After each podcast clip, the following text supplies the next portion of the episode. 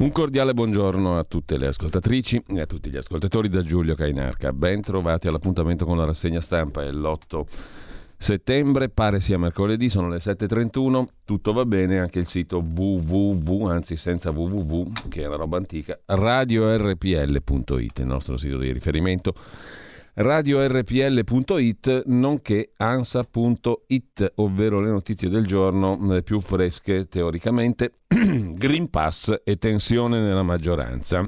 Per Enrico Letta la Lega è inaffidabile. Questa notizia l'avete già letta tante volte nei giorni scorsi. Anche oggi Salvini prima ritira gli emendamenti della coalizione di governo, poi si schiera con Fratelli d'Italia per affossare il certificato verde. La proposta è respinta, ma ottiene 134 sì, più del numero dei deputati della Meloni. E vissero tutti felici e contenti. Il ministro Speranza, ministro della Salute, parla di dati da valutare. Se necessario introdurremo, faremo l'obbligo, naturalmente, di vaccino. Con le varianti che attualmente circolano, nel nostro paese i vaccini sono tutti utili, funzionano, sono un'arma straordinaria. In queste ore lavoriamo per l'estensione del Green Pass. Poi valuteremo i dati, ha detto Speranza. Se i dati renderanno necessario l'obbligo, non avremo paura. Ma serve ancora qualche settimana di approfondimento, dice il ministro della Salute. Il terzo titolo sui numeri Covid 4.720 casi, 71 morti, scende il tasso di positività.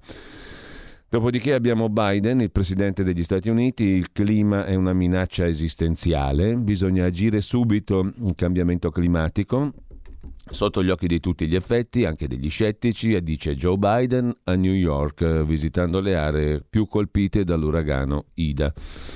I talebani annunciano un governo pieno di terroristi e ricercati, questo stupisce ancora qualcuno incredibilmente, mentre per la cronaca nera la ragazza 27enne trovata morta nel suo appartamento nel Veronese, Chiara, aveva uno straccio con candeggina in bocca. Per il delitto in carcere il vicino di casa, il 38enne Emanuele Impellizzeri, ipotesi di aggressione a sfondo sessuale. Poi l'addio a Nino Castelnuovo, era nato a Lecco nel 1936, fu Renzo nei Promessi Sposi. L'attore si è spento a Roma dopo una lunga malattia, in povertà, aveva 84 anni provoca un incidente, fugge, si uccide a 21 anni, è accaduto nelle Marche e poi un colpo da 10 milioni di euro da Bulgari a Parigi e sempre dalla prima pagina dell'agenzia ANSA balzano i prezzi dell'energia, va su anche il prezzo della benzina, il prezzo medio in modalità self-service della benzina è aumentato di 5 centesimi, siamo più o meno a 1,65 centesimi al litro, roba da Nebbiolo o da, non direi Barolo, ma comunque da vini abbastanza pregiati al litro in Damigiana. Bianchi, il, profess- il professor Bianchi, il ministro dell'istruzione, dice che tutti i prof saranno in cattedra, bisogna estendere i test salivari. È stato ascoltato alla Camera e al Senato il ministro dell'istruzione sulle iniziative per l'avvio dell'anno scolastico e poi un colloquio telefonico fra Draghi e Xi Jinping per il G20. La Cina auspica che l'Italia svolga un ruolo attivo nel promuovere lo sviluppo sano e stabile delle relazioni. Poi c'è il Vaticano, la Chiesa affronti la sua mancanza di fede e la corruzione, così il documento preparatorio all'Assemblea del Sinodo dei vescovi. Non possiamo dimenticare la sofferenza dei minori, delle persone vulnerabili a causa di abusi sessuali. Così l'agenzia, l'agenzia di N. Kronos, vediamo un po', ci mette in primo piano il decreto Green Pass verso il Consiglio dei Ministri giovedì. La maggioranza divisa, Lega vota l'emendamento di Fratelli d'Italia. Green Pass, i tecnici, come si dice, sono al lavoro sul decreto legge che potrebbe arrivare in Consiglio dei Ministri già giovedì di questa settimana dopo un passaggio in cabina di regia per sciogliere i nodi rimasti sul tavolo. Dopo la frenata ieri a Palazzo Chigi, oggi accelerazione. Il nuovo decreto dovrebbe essere unico, coinvolgere i dipendenti della pubblica amministrazione e i lavoratori del settore privato, mentre sul fronte tamponi gratuiti, tema caro alla Lega, questi dovrebbero essere previsti solo per alcune risicate categorie. I tamponi gratuiti dovrebbero essere previsti solo per i lavoratori esentati dal vaccino per i motivi di salute. I lavori della Camera sono stati caratterizzati dalla spaccatura della maggioranza sul Green Pass, scrive l'agenzia DN Kronos. Anche qui la questione dell'obbligo vaccinale, valuteremo, mai parlato di lockdown, dice il ministro della Salute. Speranza e con questo lasciamo anche eh, la DN Kronos. Andiamo adesso a vedere le prime pagine dei quotidiani di stamani. Come al solito partiamo dal Corriere della Sera, anzi ci ritorniamo sopra subito al volo al Corriere della Sera. Adesso ci arriviamo con la nostra edicola digitale il Corriere apre la prima pagina di stamani proprio con le questioni relative al Green Pass e alta tensione, la Lega ritira gli emendamenti ma vota con Fratelli d'Italia e Salvini dice nessuna ambiguità, c'è l'intervista a Salvini di Marco Cremonesi in prima pagina sul Corriere di oggi, da noi nessuna ambiguità, tutti erano informati, il PD che ci accusa è partito dell'ipocrisia, garantiamo l'equilibrio tra diritto alla salute e quello al lavoro.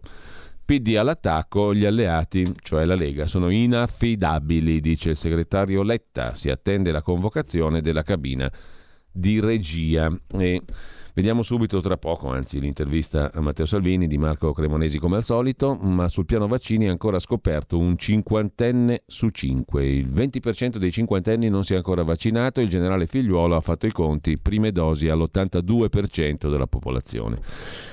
La richiesta del ministro dell'istruzione Bianchi su scuola e controlli, i test salivari vanno estesi.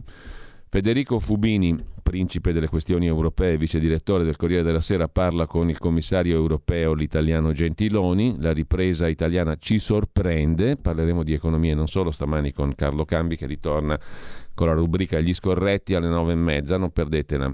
Affronteremo il tema della democrazia, niente meno.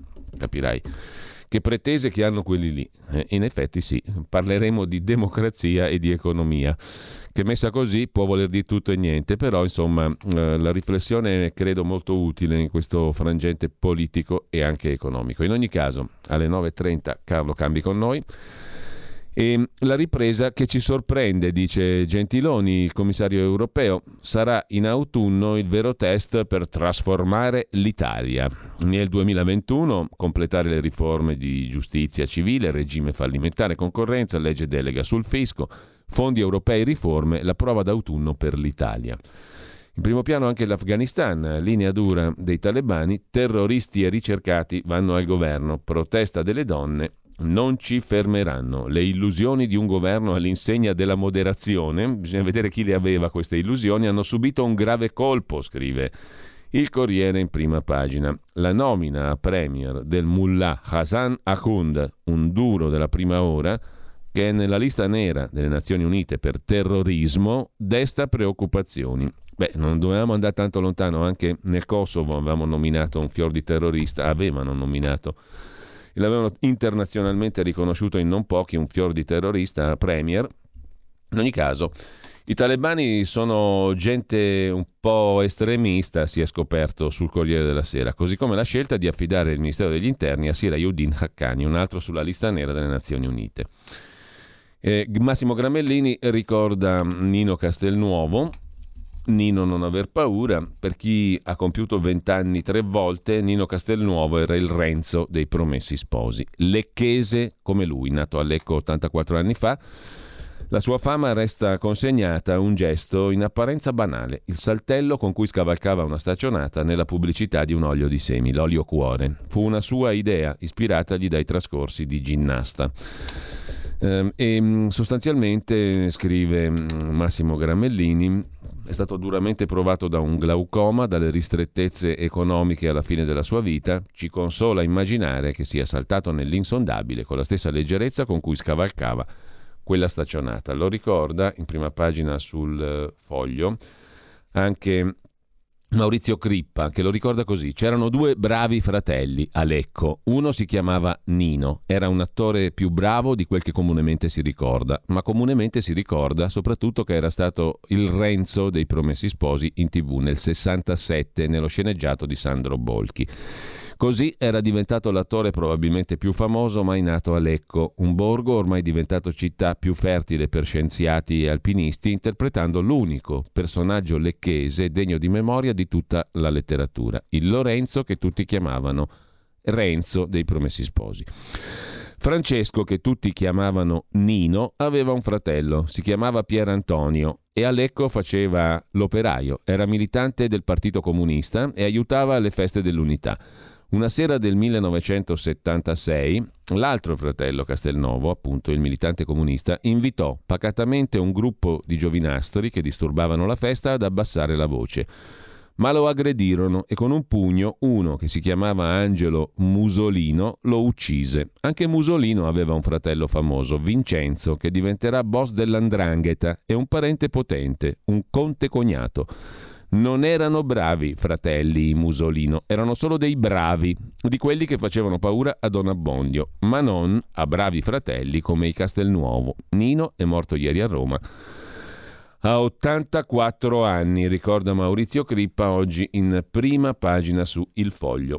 Ma torniamo alla prima pagina del Corriere della Sera con l'articolo di fondo, merita uno sguardo, quello del professore Ernesto Galli della Loggia il sistema politico che cambia con Draghi e i partiti. È quello di cui parleremo poi anche in tema di democrazia con eh, Carlo Cambia alle 9.30 nella rubrica Gli scorretti dopo la rassegna stampa.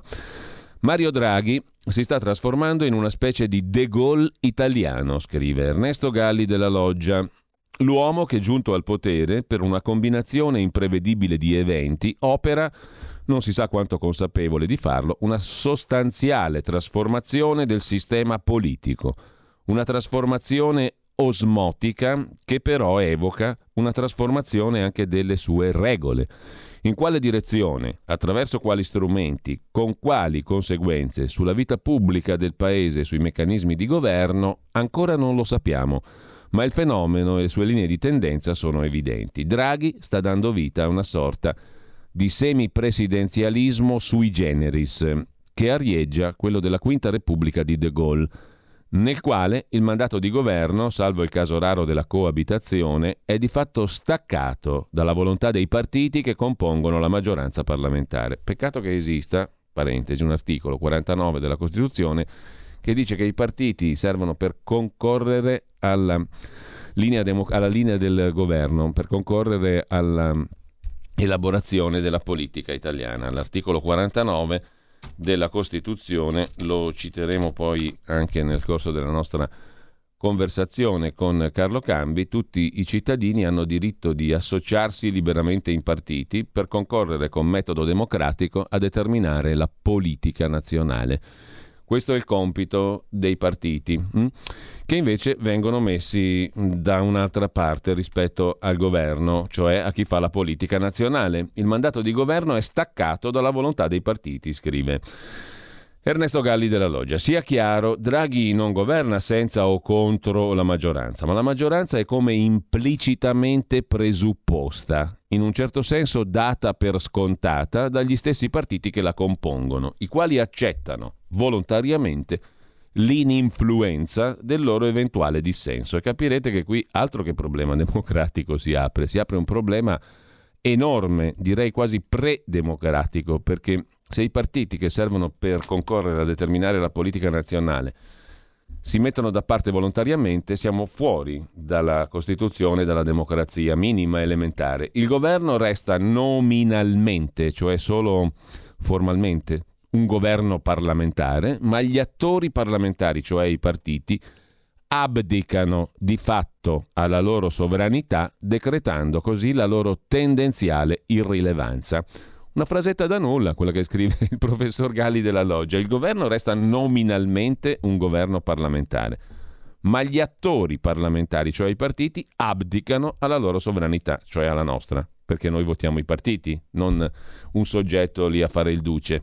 No? Votiamo i partiti. Se loro abdicano alla loro sovranità, dove finisce la nostra di cittadini?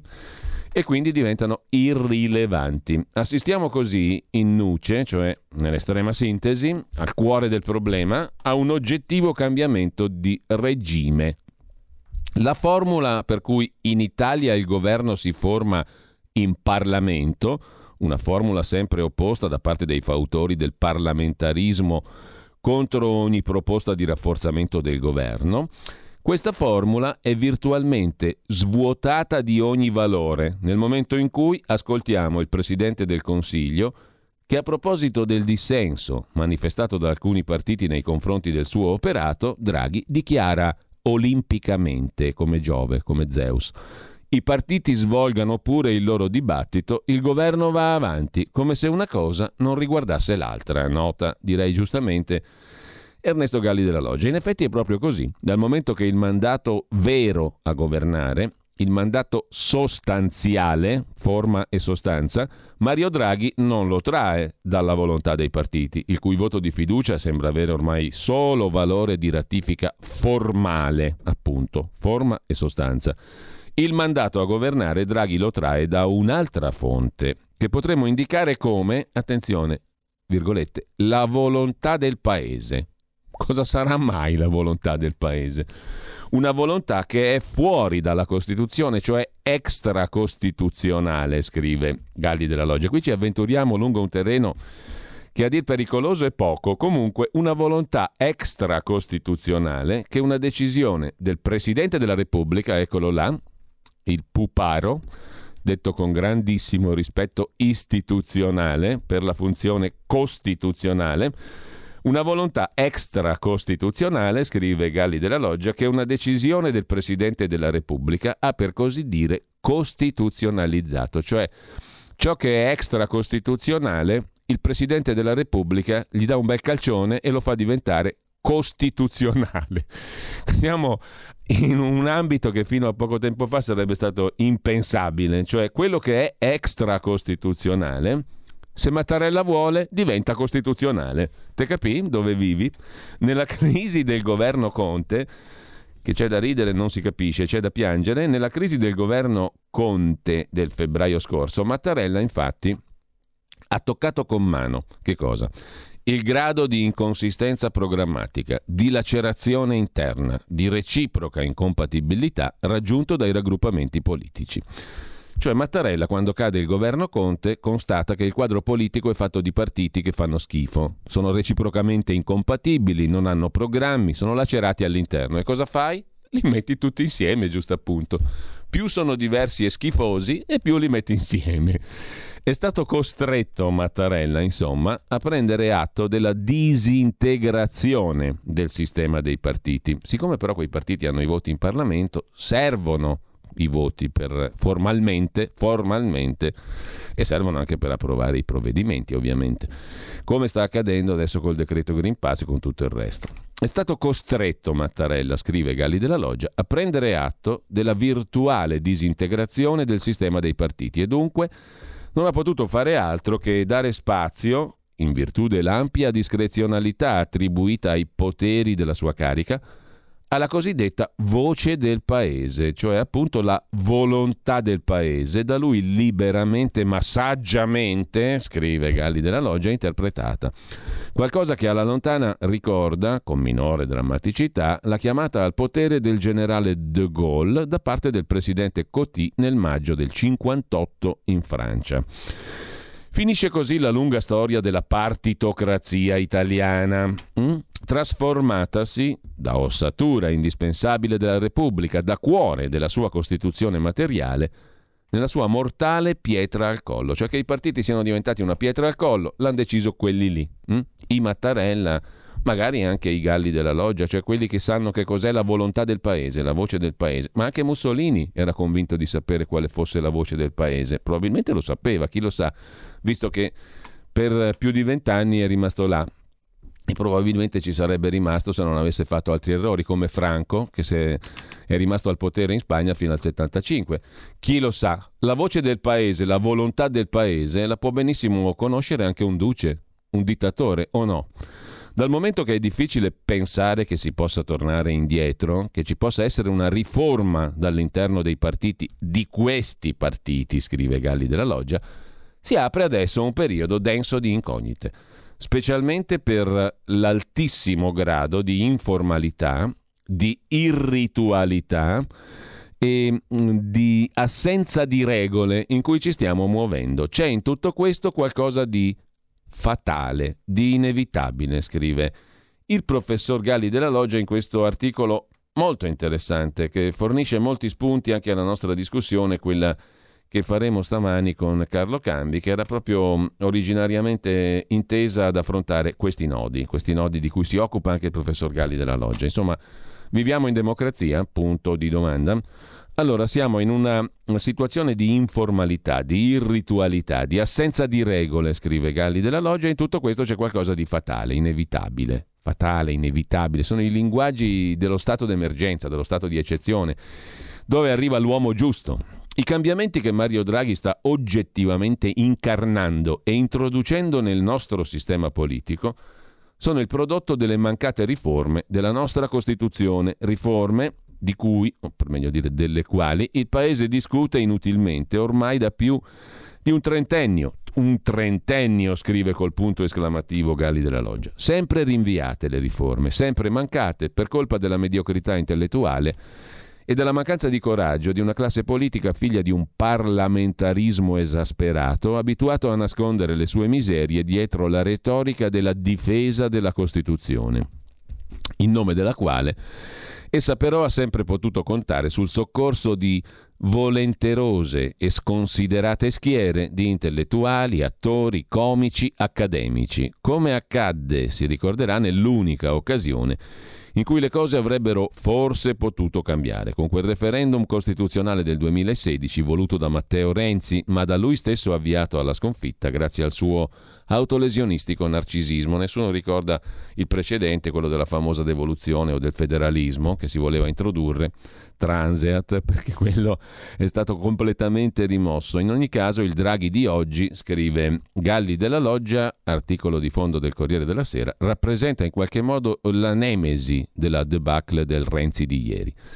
E appare alquanto singolare il coro delle lamentele. Il lungo passato di declino dei partiti, la storia di paralisi del sistema politico, di proposte di mettervi rimedio ogni volta andate a vuoto, tutto ciò rende più che sospetta, di una certa malafede, la denuncia, la ricriminazione da parte di quelli che così si candidano a partigiani dell'antico regime, i quali, sparsi un po' dappertutto lungo l'arco politico, ma più numerosi nell'area che sta tra i 5 Stelle e certa destra scervellata, i nostalgici partigiani dell'antico regime appaiono come null'altro che i puntigliosi conservatori di quello che c'era prima, come si faceva prima. Dimentichi però che proprio quello che c'era prima ha portato alla situazione di oggi. Il primo pezzo dell'articolo ci mette di fronte alle questioni problematiche, il secondo lo risolve così. Facevano tanto schifo i partiti che adesso siamo arrivati a questo punto, scrive Ernesto Galli della Loggia in questo comunque assai stimolante articolo di fondo sul Corriere della Sera di oggi. Corriere della Sera, la cui prima pagina a questo punto lasciamo. Diamo una scorsa veloce alle pagine di di primo piano del Corriere di oggi con l'intervista a pagina 3 di Marco Cremonesi a Matteo Salvini, preceduta a pagina 2 dalla cronaca di ieri. Green Pass è strappo in aula, la Lega vota con Meloni, il partito, la Lega ritira i suoi emendamenti, poi dice sì allo stop nei ristoranti. Per Letta la Lega è inaffidabile, tutto ciò è gravissimo. Giorgia Meloni è contenta, tanto eh, la questione non è passata e il decreto sarà approvato tra oggi e domani, ma il Parlamento è nervoso. Eh, Irene Tinagli, Partito Democratico, vice segretaria del PD, dice giocano con la salute, strizzano l'occhio i leghisti a una fetta di elettorato, ora un chiarimento. Il governo si sostiene con la lealtà. Segue l'intervista di Marco Cremonesi a Matteo Salvini. Noi garantiamo, dice il segretario leghista, un equilibrio tra il diritto alla salute e quello al lavoro. Se avessimo dato retta a speranze a quelli come lui, oggi saremmo ancora tutti chiusi in casa a fare la fame, dice Matteo Salvini. Dopo il colpo di scena relativo, la Lega, che aveva detto sì al Green Pass in Consiglio dei Ministri e poi ritirato tutti i suoi 900 emendamenti, in aula si è espressa a favore di quelli di Fratelli d'Italia partito che, diversamente dalla Lega, è all'opposizione. Segretario, che storia è questa? È al governo o è all'opposizione? chiede Marco Cremonesi sul Corriere della Sera. Risponde Salvini. Abbiamo migliorato il Green Pass e del resto stavo ascoltando la discussione alla Camera, c'era un parlamentare di Forza Italia che sosteneva quello che sosteniamo noi. Salvini, non ci giri intorno, chiede Cremonesi. Dalla maggioranza, che è anche la sua, in tanti la accusano di tenere i piedi in due scarpe, ambiguità. Ma quale ambiguità, risponde Salvini. I vaccini sono entrati in 40 milioni di case e va benissimo il Green Pass anche, va benissimo negli stadi, nei teatri, nelle manifestazioni pubbliche. Ma possiamo ancora avere la libertà di chiedere tamponi gratuiti? 20 minuti fa mi hanno comunicato che sono saltati fuori 50 milioni di euro destinati ai tamponi gratuiti. Il dubbio è che se io non alzassi un po' la voce i 50 milioni non salterebbero fuori. Tutti erano informati di tutto, Draghi compreso. Questi vostri colpi di scena non rischiano di disorientare i vostri elettori? Ma no, risponde Salvini. Poche ore fa stavo parlando con una mamma che ha tre figli, tre ragazzini, fanno sport. Mi diceva che per coprire i figli coi tamponi servirebbero 600 euro al mese. È possibile? Noi abbiamo portato a casa l'estensione di validità del Green Pass da 9 a 12 mesi. Abbiamo messo in sicurezza gli albergatori che rischiavano di perdere clienti a pranzo e a cena. Stiamo chiedendo che i ristoratori non siano ulteriormente penalizzati. Sono ben altre le cose difficili da capire.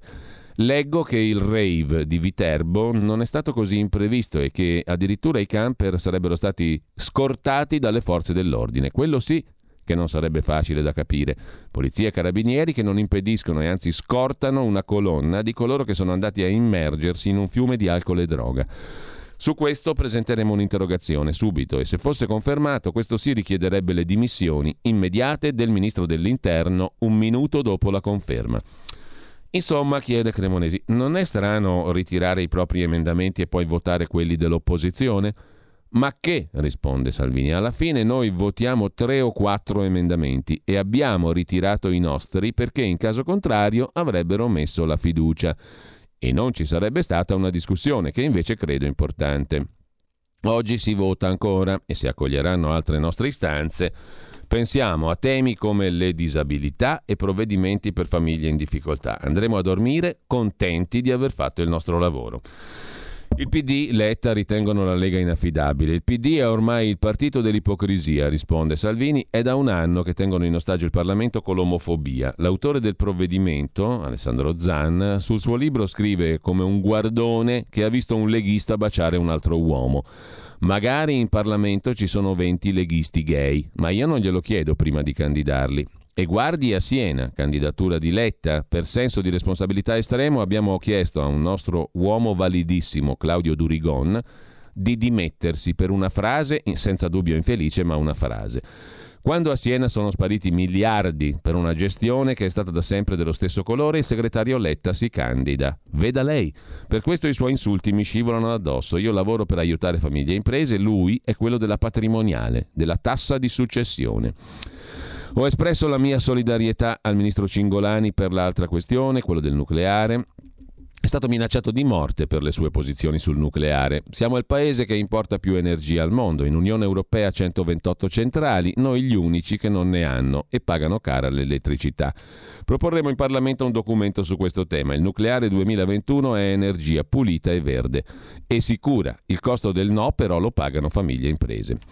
Negli ultimi mesi, l'ultima domanda di Cremonesi, lei, Salvini, ha avuto un'intensa attività estera con appuntamenti con ambasciatori e diplomatici. Di Maio ha nulla da obiettare? Cerchiamo di essere d'aiuto, risponde Salvini, con la cena all'ambasciata afghana, con i diplomatici di 20 paesi, l'incontro con l'ambasciatore cinese, il rapporto con cinque paesi del Nord Africa. Mario Draghi era al corrente di tutto. Il mio interlocutore è Draghi, non i singoli ministri. Oggi il nostro obiettivo è che il G20 a guida Draghi serva.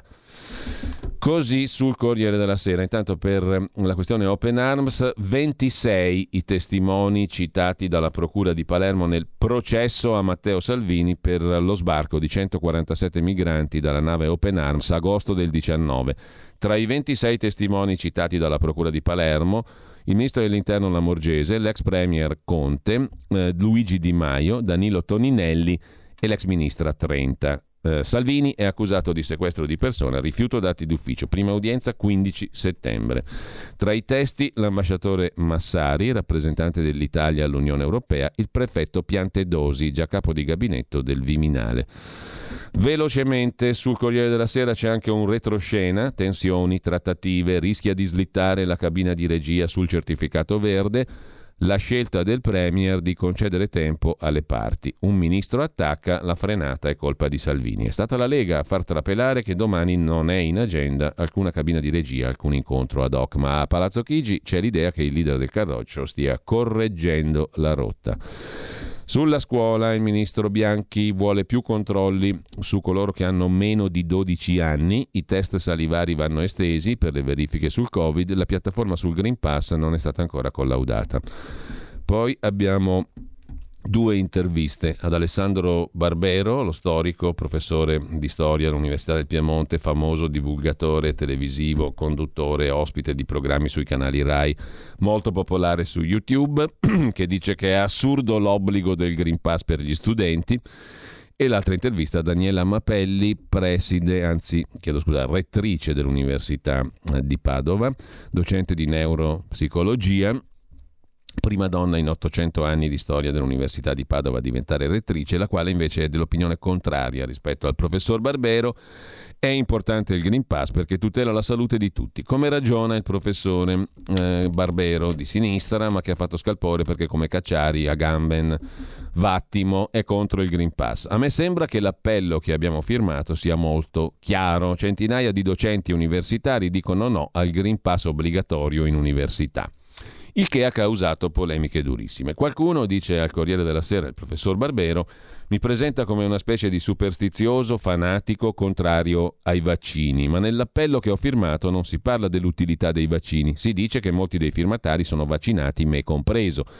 Il problema è l'obbligo del Green Pass per gli studenti che dopo aver pagato fior di tasse universitarie sono esclusi dalle lezioni se non hanno il certificato, anche se in verità una preoccupazione più generale nel manifesto c'è. C'è nel testo un accenno anche al mondo del lavoro in generale. Non si tratta di essere indifferenti alla sicurezza di chi lavora, ma ci sono misure umilianti di cui è impossibile vedere l'utilità. Penso a quegli operai o poliziotti che non possono mangiare in mensa accanto ai colleghi coi quali hanno lavorato fino a un minuto prima, fianco a fianco. La frase più importante dell'appello è la prima. Siamo preoccupati perché la disposizione vigente estende di fatto l'obbligo di vaccinazione in forma surrettizia per accedere a diritti fondamentali, allo studio e al lavoro, senza che vi sia la piena assunzione di responsabilità da parte del decisore politico. Il punto è questo. Il governo, sostiene il professor Barbero, ritiene di poter togliere alla gente diritti fondamentali, neppure civili o politici, ma umani, come quello di accedere a un ospedale o a una lezione universitaria e considera la cosa irrilevante, tanto da non far sentire una parola per dire almeno che è preoccupato e dispiaciuto di doverlo fare e senza prendersi la responsabilità di rendere obbligatorio per legge il vaccino, misura con cui io, sia pur non senza dubbi, alla fine sarei d'accordo. Dibattito serio che non c'è stato? Vivere in un paese in cui non si può salire su un treno o entrare in un ufficio pubblico o andare all'università se non si possiede un pezzo di carta che però per carità non è assolutamente obbligatorio, è surreale e inquietante.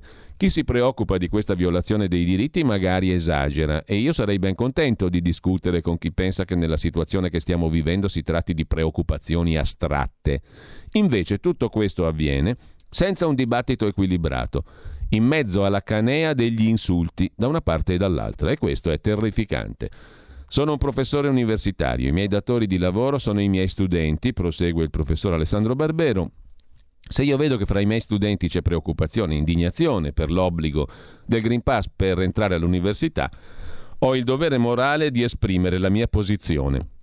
Tanti colleghi hanno posizione diversa, compreso il rettore della mia università, fanno bene a esprimerla. L'università è il posto in cui si cerca la verità senza pretendere di averla in tasca e si affrontano i dubbi, anziché tacitarli.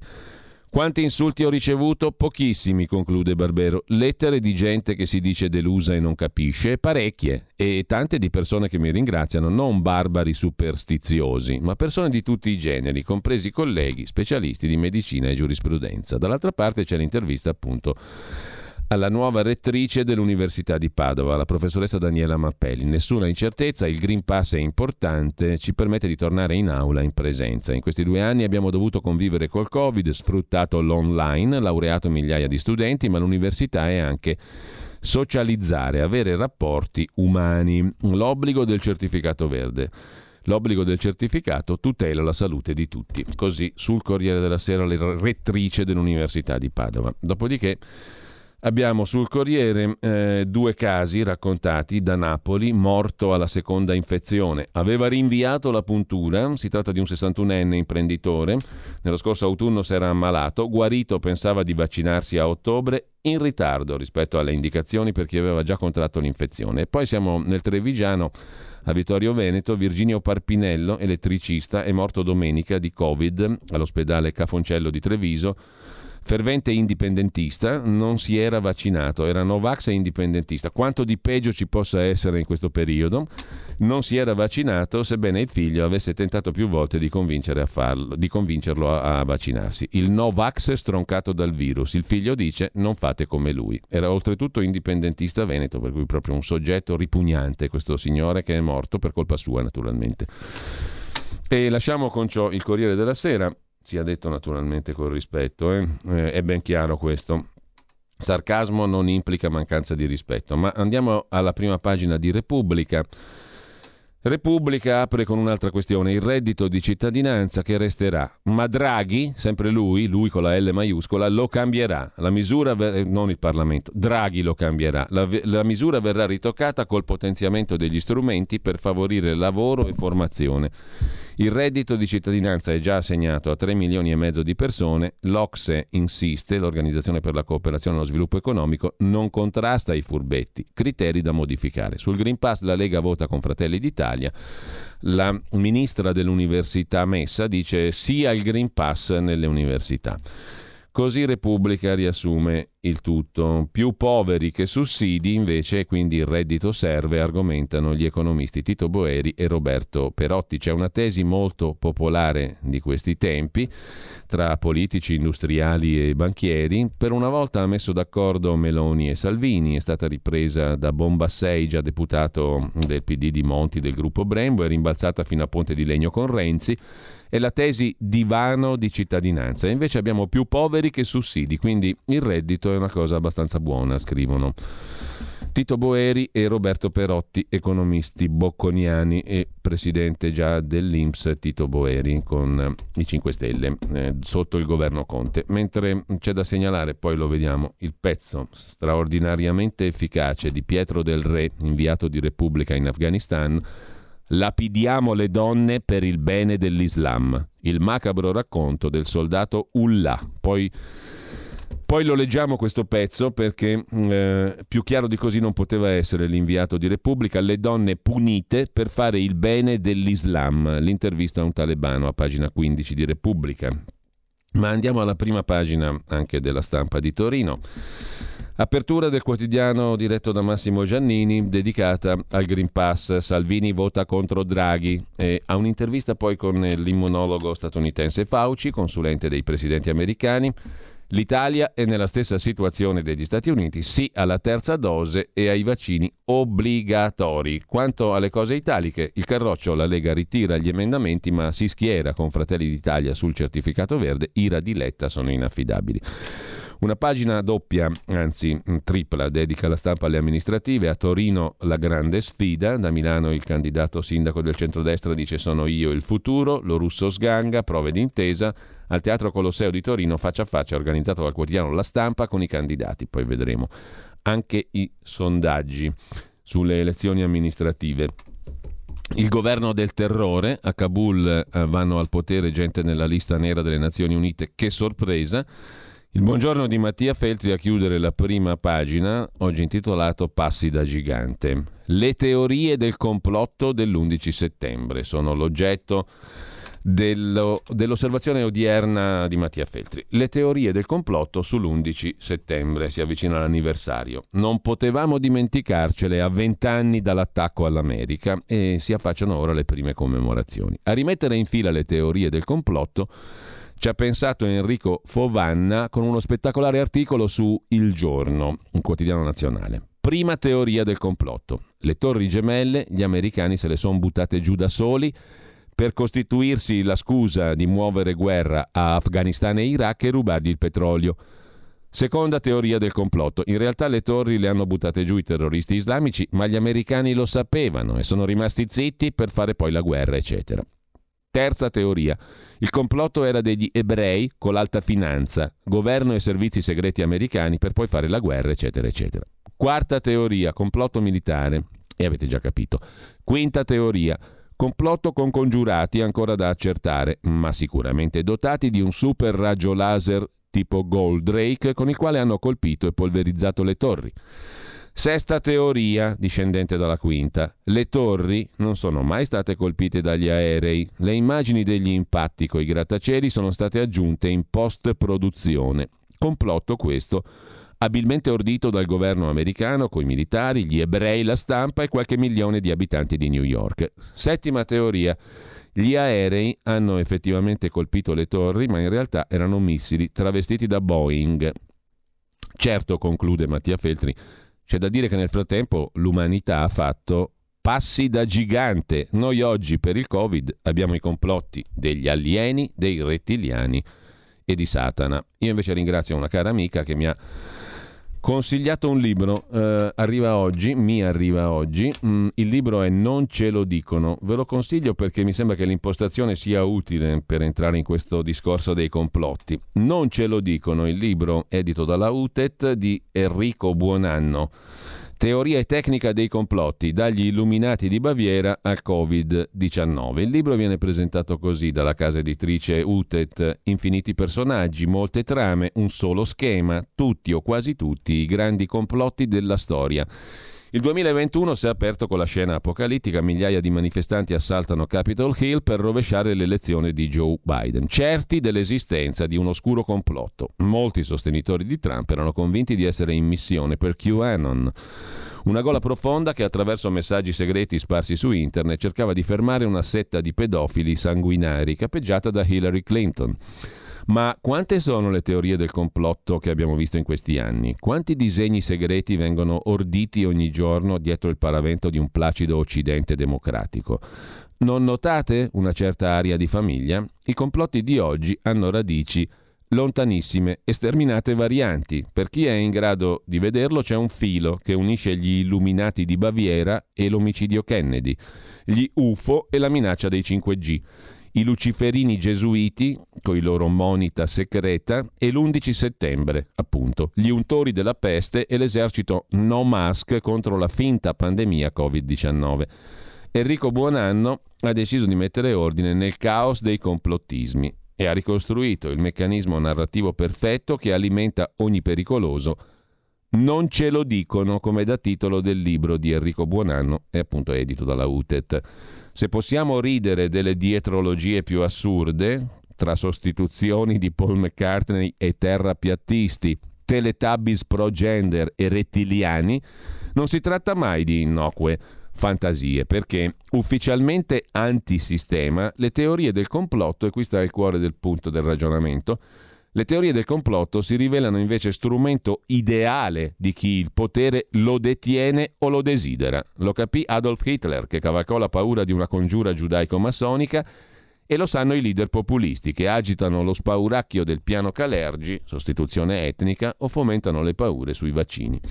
Se l'idea di un grande complotto è immortale, è perché ha il fascino del feuilleton, del romanzo di narrazione inventiva, diciamo così e la praticità di una soluzione, perché sostituisce le aride cause con le più sfiziose colpe, permettendo così di togliere dall'equazione dell'esistente il caso, che forse è il vero nemico di una vita tranquilla.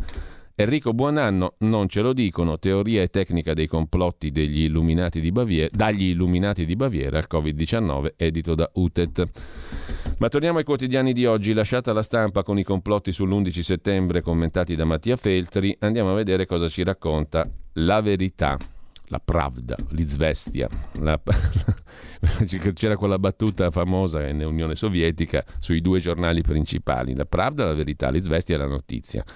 Se tu leggi la Pravda non trovi l'Isvestia e viceversa, cioè se leggi la verità non trovi la notizia e se leggi la notizia non trovi la verità.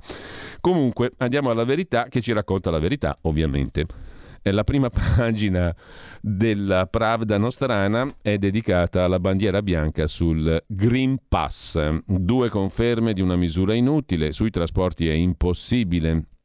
Settimane di annunci pomposi. Poi il ministro dei trasporti, Giovannini, dice che su pullman, metro e treni pendolari non si può controllare. Per andare in ospedale tampone anche ai vaccinati, ma allora a che cavolo serve il certificato? Si domanda la verità con Maurizio Belpietro, il pezzo di commento del direttore è impostato così. Il ministro Giovannini lo ha detto chiaro, ha gettato la spugna sul pass. Per i mezzi pubblici è impossibile, cioè è impossibile finché rimangono mezzi pubblici da trasporto locale. Se te vai invece da una regione all'altra, Green Pass. Dopo i proclami delle scorse settimane sui controllori anti-Covid da sguinzagliare sui trasporti, il ministro ammette le verifiche sono irrealizzabili. Quanto andranno avanti con contraddizioni e bugie, dice il direttore della Pravda Maurizio Belpietro. Sui Freccia Rossa 2,5% delle corse si entra controllati. Negli altri casi no. Per avere sicurezza si usa il tampone. Ma allora il certificato a cosa serve? Smascherato, scrive di rincalzo Giorgio Gandola, il blef sulla carta verde. A chi va in ospedale servirà il tampone. Sarà richiesto per diagnosi e triage anche ai vaccinati. Il pass per vaccinati non dà garanzie, ma il consulente Ricciardi del ministro Speranza vuole negarlo a chi riceve il test negativo. Altro argomento, l'intervista fatta ieri da Mario Giordano a Fuori dal Coro al premio Nobel Montagnier, fermatevi coi vaccini, almeno sui bambini, poi lo vediamo a parte. E dal taglio alto della nostra Pravda, della nostra verità, anche il Premier contro il PD. Draghi contro il PD, niente fiducia. In cambio la Lega scende a patti. Enrico Letta Frigna, la Lega ritira gli emendamenti, Draghi disarma il Partito Democratico, non mette la fiducia sul decreto Green Pass, così la Lega può dire qualche no a parole, perché tanto poi non conta né i partiti né il Parlamento né il voto. L'Aula boccia gli emendamenti contro l'obbligo di carta verde il Carroccio vota con Fratelli d'Italia, Letta strepita, è gravissimo. Tanto non cambia nulla, il decreto verrà approvato, così come vuole Draghi. Lui, L maiuscola, mentre Ciro Grillo, è guerra di perizie sul corpo della ragazza, su panorama le carte inedite del caso Grillo, e la questione del rave party nel Viterbese arrivato sotto scorta, auspice il Ministero dell'Interno. La Lamorgese tace, Fratelli d'Italia va all'assalto e chiede le dimissioni, come le ha chieste anche Salvini. Il proprietario dell'area dice mi pagheranno i danni dove si è svolto il rave dei, dei drogatoni, il sindaco del paese farà causa allo Stato. Il testo unico pubblica sicurezza TULPS parla chiaro. L'autorità di pubblica sicurezza veglia al mantenimento dell'ordine pubblico, alla sicurezza dei cittadini, alla loro incolumità, alla tutela della proprietà.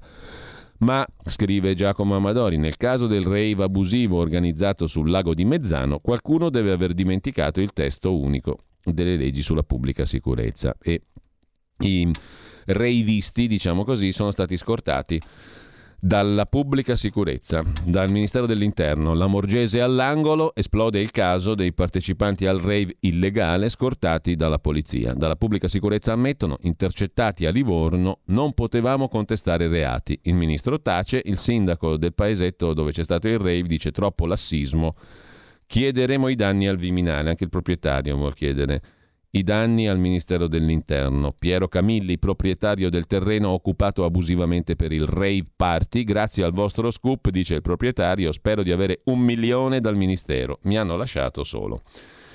E anche il tempo pre- riprende in prima pagina con Franco Becchis questa storia della scorta re, a coloro che andavano al rave illegale. Francesco Borgonovo si occupa di autoritarismo Covid sulla Pravda di oggi. I nuovi obblighi funzionano così, non c'è la legge, ma devi Obbedire, scrive il vice direttore della Verità. Nel nuovo regime Covid, guai a chi sgarra. Pochi giorni fa lo storico Alessandro Barbero, l'abbiamo letto prima nella sua intervista sul Corriere, ha incassato le lodi della sinistra per essersi schierato con i deliri di Montanari eh, sulle foibe, commentatore sul fatto e rettore dell'Università degli Stranieri di Siena, Tommaso Montanari, storico dell'arte.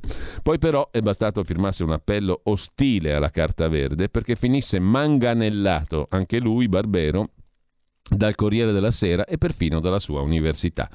Insomma, se difende contro le foibe Montanari, Barbero è compagno giusto, bravo, come al solito, mentre se si mm, schiera contro il Green Pass è un compagno che sbaglia, e sbaglia tanto il compagno Barbero. Mentre sempre dalla prima pagina della Pravda, Boris Johnson alza le tasse, l'Unione Europea ci strozza i porti con i dazi, scrivono Claudio Antonelli e Gianclaudio Torlizzi. Il mondo dopo la pandemia non è bellissimo. Londra chiede il conto della pandemia Saranno tasse mirate a rilanciare la sanità e a sostenere il debito. Nell'Unione Europea il conto dei ristori arriva con l'inflazione, aggravata dal blocco delle quote di materie prime. Risultato a rischio l'export. E chiudiamo dalla verità di oggi con Paolo Del Debbio. L'Italia prova a ripartire grazie alle imprese, non certo ai ristori. E Stefano Graziosi. Xi Jinping parla a Draghi e gli porta il conto di Giuseppe Conte. Fatto il governo a Kabul è tutto un programma pieno di terroristi, scrive ancora.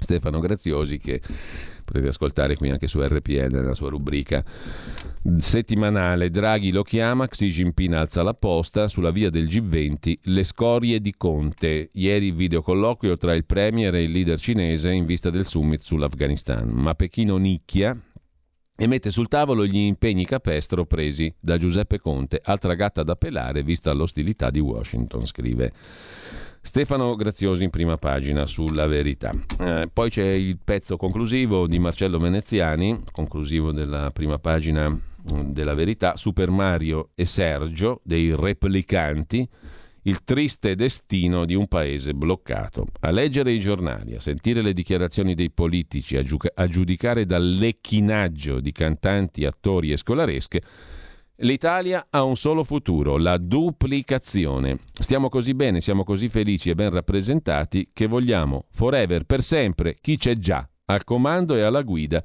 della nostra nazione, scrive Marcello Veneziani. Draghi Mattarella, altra doppia dose in vista. Abbiamo una classe politica talmente evanescente che l'unica visione per il futuro della Presidenza della Repubblica è confermare Mattarella. Al limite c'è l'ipotesi Super Mario, anche se paradossalmente in molti vorrebbero fargli fare un secondo giro a Palazzo Chigi.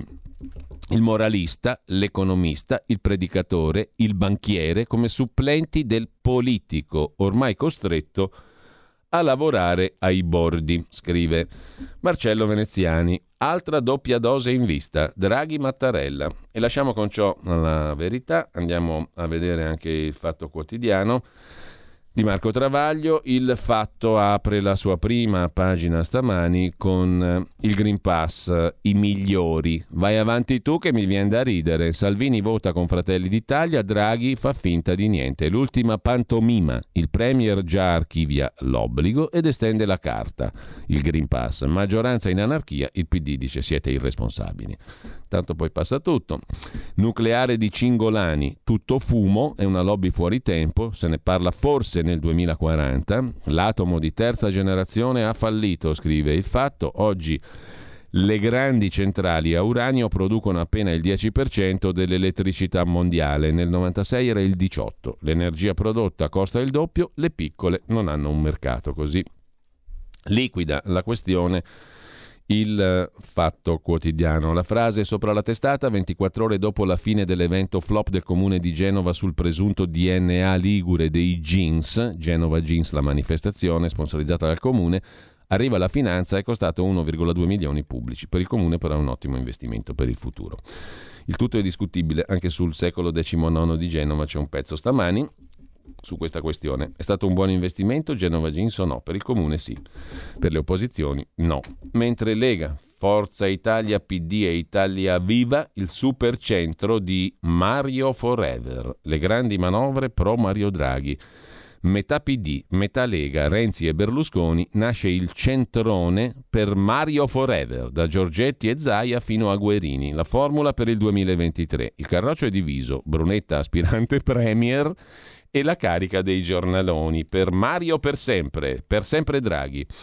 Sulle comunali ecco i fascisti in lista con naturalmente Salvini e Fratelli d'Italia e poi il pezzo di Marco Travaglio. Abbiamo scherzato. Più passano i giorni, più appare chiaro, scrive il direttore del Fatto, che Draghi non ha intenzione di imporre i vaccini a 4-5 milioni di Novax. Il suo annuncio che si va verso l'obbligo vaccinale era una buttata, uno spaventapasseri per indurre il Fu Salvini a più miti consigli sul Green Pass. Come quando i genitori per costringere il bimbo lo minacciano, guarda che chiamo il babau. Il bello è che nel frattempo la sparacchiata draghiana, come ogni sospiro che esce dalla sua bocca, ha già fatto il pieno di consensi. Un festival di lingue, salmi, cantici e gridolini di giubilo, seguiti dalla scomunica per chiunque obietti qualcosa. No vax che non sei altro. Figurarsi che faccia faranno i turiferari quando si scoprirà che quel mattacchione di Super Mario scherzava.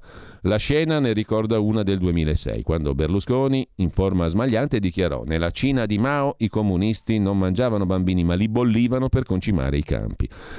L'ambasciatore cinese protestò, lui insistette, ma è la storia, mica li ho bolliti io i ragazzini.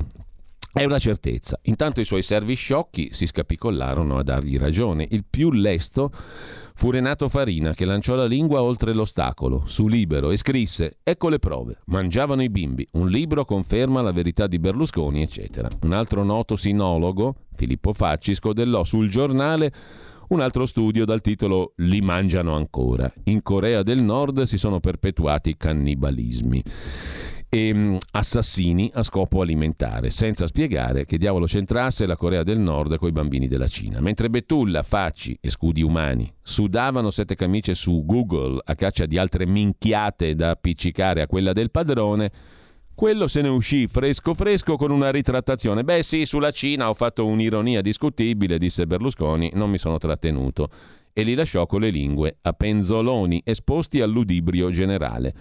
La cosa comunque non arrecò nocumento alle loro carriere. Per non perdere la faccia, cosa si fa per non perdere la faccia? Il segreto qual è? Non averne una, commenta Marco Travaglio, il novello Savonarola, mentre lasciamo anche il fatto quotidiano e andiamo a spupazzarci la prima pagina di Libero. Che belli che sono le testate dei giornali, la verità, libero, il fatto, tutte cose fantastiche. Il fatto è come la l'Izvestia e la verità come la Pravda e poi c'è libero, che ci rende liberi. La verità rende liberi. Ci vogliono vietare di difendere le foibe. Soccorso rosso dalla Cirinna a Grasso, 12 parlamentari firmano un appello per zittire i giornali che hanno contestato il professore revisionista Montanari. Questo è l'argomento di apertura. Di spalla il pezzo di Fausto Cariotti, resa del PD, rinviato il disegno di legge Zan a dopo il voto delle amministrative, se ne parla a ottobre. E poi Gianluca Veneziani, l'intelligenza contro i vaccini è di sinistra. Cacciari, Vattimo e Barbero contro i vaccini. Mentre papà era un Novax, il Covid lo ha ucciso, Accettate i farmaci. È il caso di Virginio Parpinello, quell'indipendentista che era anche Novax e che è morto giustamente per le sue errate convinzioni. È morto di Covid, come ci racconta il Corriere, come ci racconta anche Libero in prima pagina. Via libera il Green Pass in aula, ma la Lega vota contro, titola ancora libero, e poi Vittorio Feltri che dice di ammirare Mino Martinazzoli perché odiava i politici. Martinazzoli morì dieci anni fa. Con ciò lasciamo, ah, c'è anche Melania Rizzoli, medico e assessore in Regione Lombardia, che mm, ci dice che una dieta 7 kg in 7 giorni fa male, non serve, è una gran cazzata, è una dieta impossibile.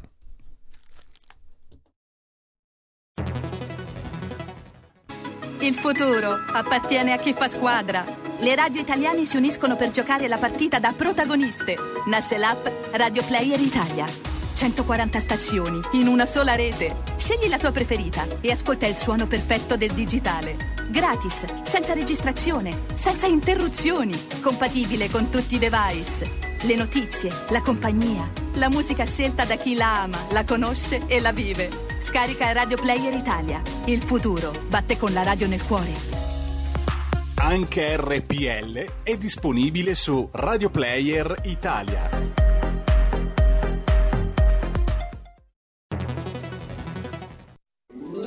Stai ascoltando RPL. La tua voce libera, senza filtri né censura. La tua radio.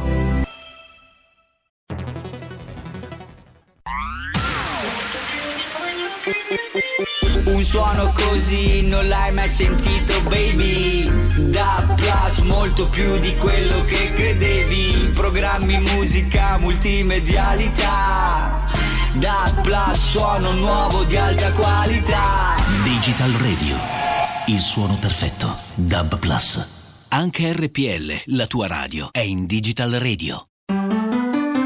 Dal 1849 Brescia è la leonessa d'Italia perché Brescia, i bresciani e le aziende bresciane non mollano mai. La Sargom di Rodengo Saiano Brescianissima è sempre più forte per vendere, lavorare e trasformare articoli gomma plastica tecnico-industriali. Alla Sargom, via Gaetano Bertoli 15 Rodengo Saiano, Brescia, troverete nylon, derlin, PVC, silicone, Vulcolan, plexiglass, policarbonato sia in semi lavorati che in prodotti finiti a disegno cliente. Grazie Brescia. Da Sargom, Rodengo Saiano, Brescia. Porta con te ovunque RPL la tua radio. Scarica l'applicazione per smartphone o tablet dal tuo store o dal sito radiorpl.it. Cosa aspetti?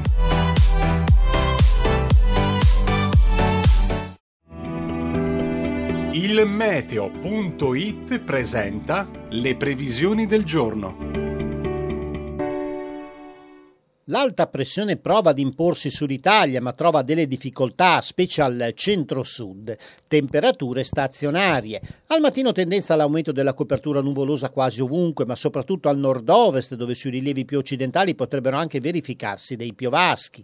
Nel pomeriggio il tempo andrà progressivamente peggiorando al centro-sud, specie sulle aree interne appenniniche e tirreniche, dove saranno sempre probabili dei rovesci, disturbi inoltre sulle Alpi occidentali, meglio altrove. Le previsioni di ilmeteo.it tornano più tardi. Un saluto da Stefano Ghetti. Avete ascoltato le previsioni del giorno. Saltiamo direttamente alle ore 12, oggi il talk Carola Rossi, ma c'è uno speciale per un libro che probabilmente già conoscete, perlomeno ne avete sentito parlare, ovviamente da noi, il libro di Antonino Danna su Giuseppe De Donno, il medico che si è suicidato qualche settimana fa e che guariva dal Covid con il plasma iperimmune. Il libro è appena uscito, sulla nostra pagina Facebook avete anche l'indirizzo dell'editore algama.it per poterlo recuperare, lo trovate facilmente anche anche online, Giuseppe De Donno, il medico che guariva dal Covid con il plasma iperimmune è il titolo del libro di cui si parlerà oggi. Tra l'altro con due testimonianze che sono quelle di due persone le cui storie sono raccontate nel libro medesimo. Intanto buongiorno Carola, ho già detto quasi tutto, però insomma ti ringrazio per, ti ringrazio per aver dedicato il tuo talk a questa, a questa opera di Antonino Danna. Assolutamente, buongiorno Giulio, buongiorno a tutti gli ascoltatori. Beh, insomma, è un estremo piacere per me perché insomma eh, Antonino è un collega, un amico e quindi insomma mi sembrava più che giusto dedicargli, dedicargli questo spazio. Tra l'altro il libro è, è, davvero bello, è davvero interessante, quindi sono molto contenta di, eh, di, poter condividere questo momento con Antonino e con te in realtà perché sarai anche tu Giulio sì. in trasmissione con noi anche perché so che ma soprattutto, soprattutto, Carola, ci sono le voci di alcuni protagonisti di storie vere. E ci sono no? anche okay. due dei protagonisti, Barbara Carniti e Luigi Neri, che appunto ci raggiungeranno per condividere anche dalla loro voce, quindi non solo dalle pagine del libro, ma li sentiremo anche raccontare la loro storia che veramente partita da tragedia, fortunatamente risolta e possono essere qui con noi a raccontarla, però veramente un'esperienza che eh, merita di essere condivisa e ascoltata perché è davvero importante e davvero toccante. Quindi un appuntamento che consiglio assolutamente di non perdere, il nostro Antonino appunto ci racconterà un po' la genesi del libro, il perché, eh, che cosa insomma eh, l'ha portato a, a, scrivere questo libro e vedremo insieme insomma eh, tutti i passi e protagonisti. Tra l'altro la storia di Luigi Neri, stavo dicendo scusami Carola, tra l'altro la storia di Luigi Neri è particolarmente significativa perché mm, esatto. si può dire che lui sia stato salvato dall'intervento del presidente Mattarella. Letteralmente, non volevo spoilerare tutto. No, no, poi, poi no, si scoprirà no. come e perché, però insomma è una storia illuminante perché poi le stesse istituzioni invece chiudono la porta esatto. in faccia a Giuseppe De Donno e, mm-hmm. e sappiamo come è andata a finire. Comunque, assolutamente. Ci sentiamo Comunque, dopo allora, alle 12. Assolutamente, a più tardi e a dopo. Grazie a Carola Rossi. Adesso invece facciamo la prima pausa musicale, sentite che meraviglia, eh, Danza slava per pianoforte a quattro mani in Mi minore, opera 72-2 di Antonin Dvorak che nasce a Nela Hoeseves nel regno di Boemia, impero austriaco all'epoca, oggi Repubblica Ceca, proprio oggi l'8 settembre del 1841. Sentite che roba bellissima.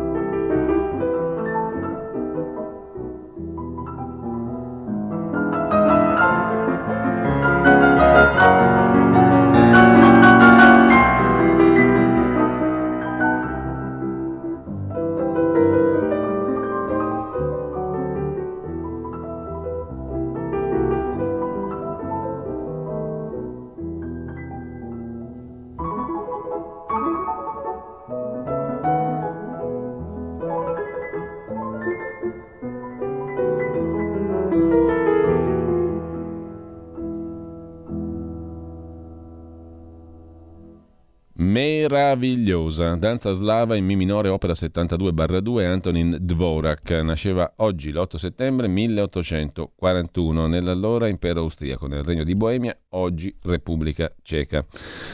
Torniamo ai quotidiani di oggi. Cos'è che ci manca ancora? Ci manca tanta roba. Prima pagina di Avvenire che si apre con un tema diverso mm, dalle prime pagine rispetto a quelli delle prime pagine degli altri giornali. I bambini à la carte. A Parigi la fiera Désir d'enfant che pubblicizza i servizi di utero in affitto, la compra-vendita di embrioni e gameti e a maggio arriverà a Milano. Un vero mercato con cliniche, venditori, acquirenti in concorrenza per profitti in crescita.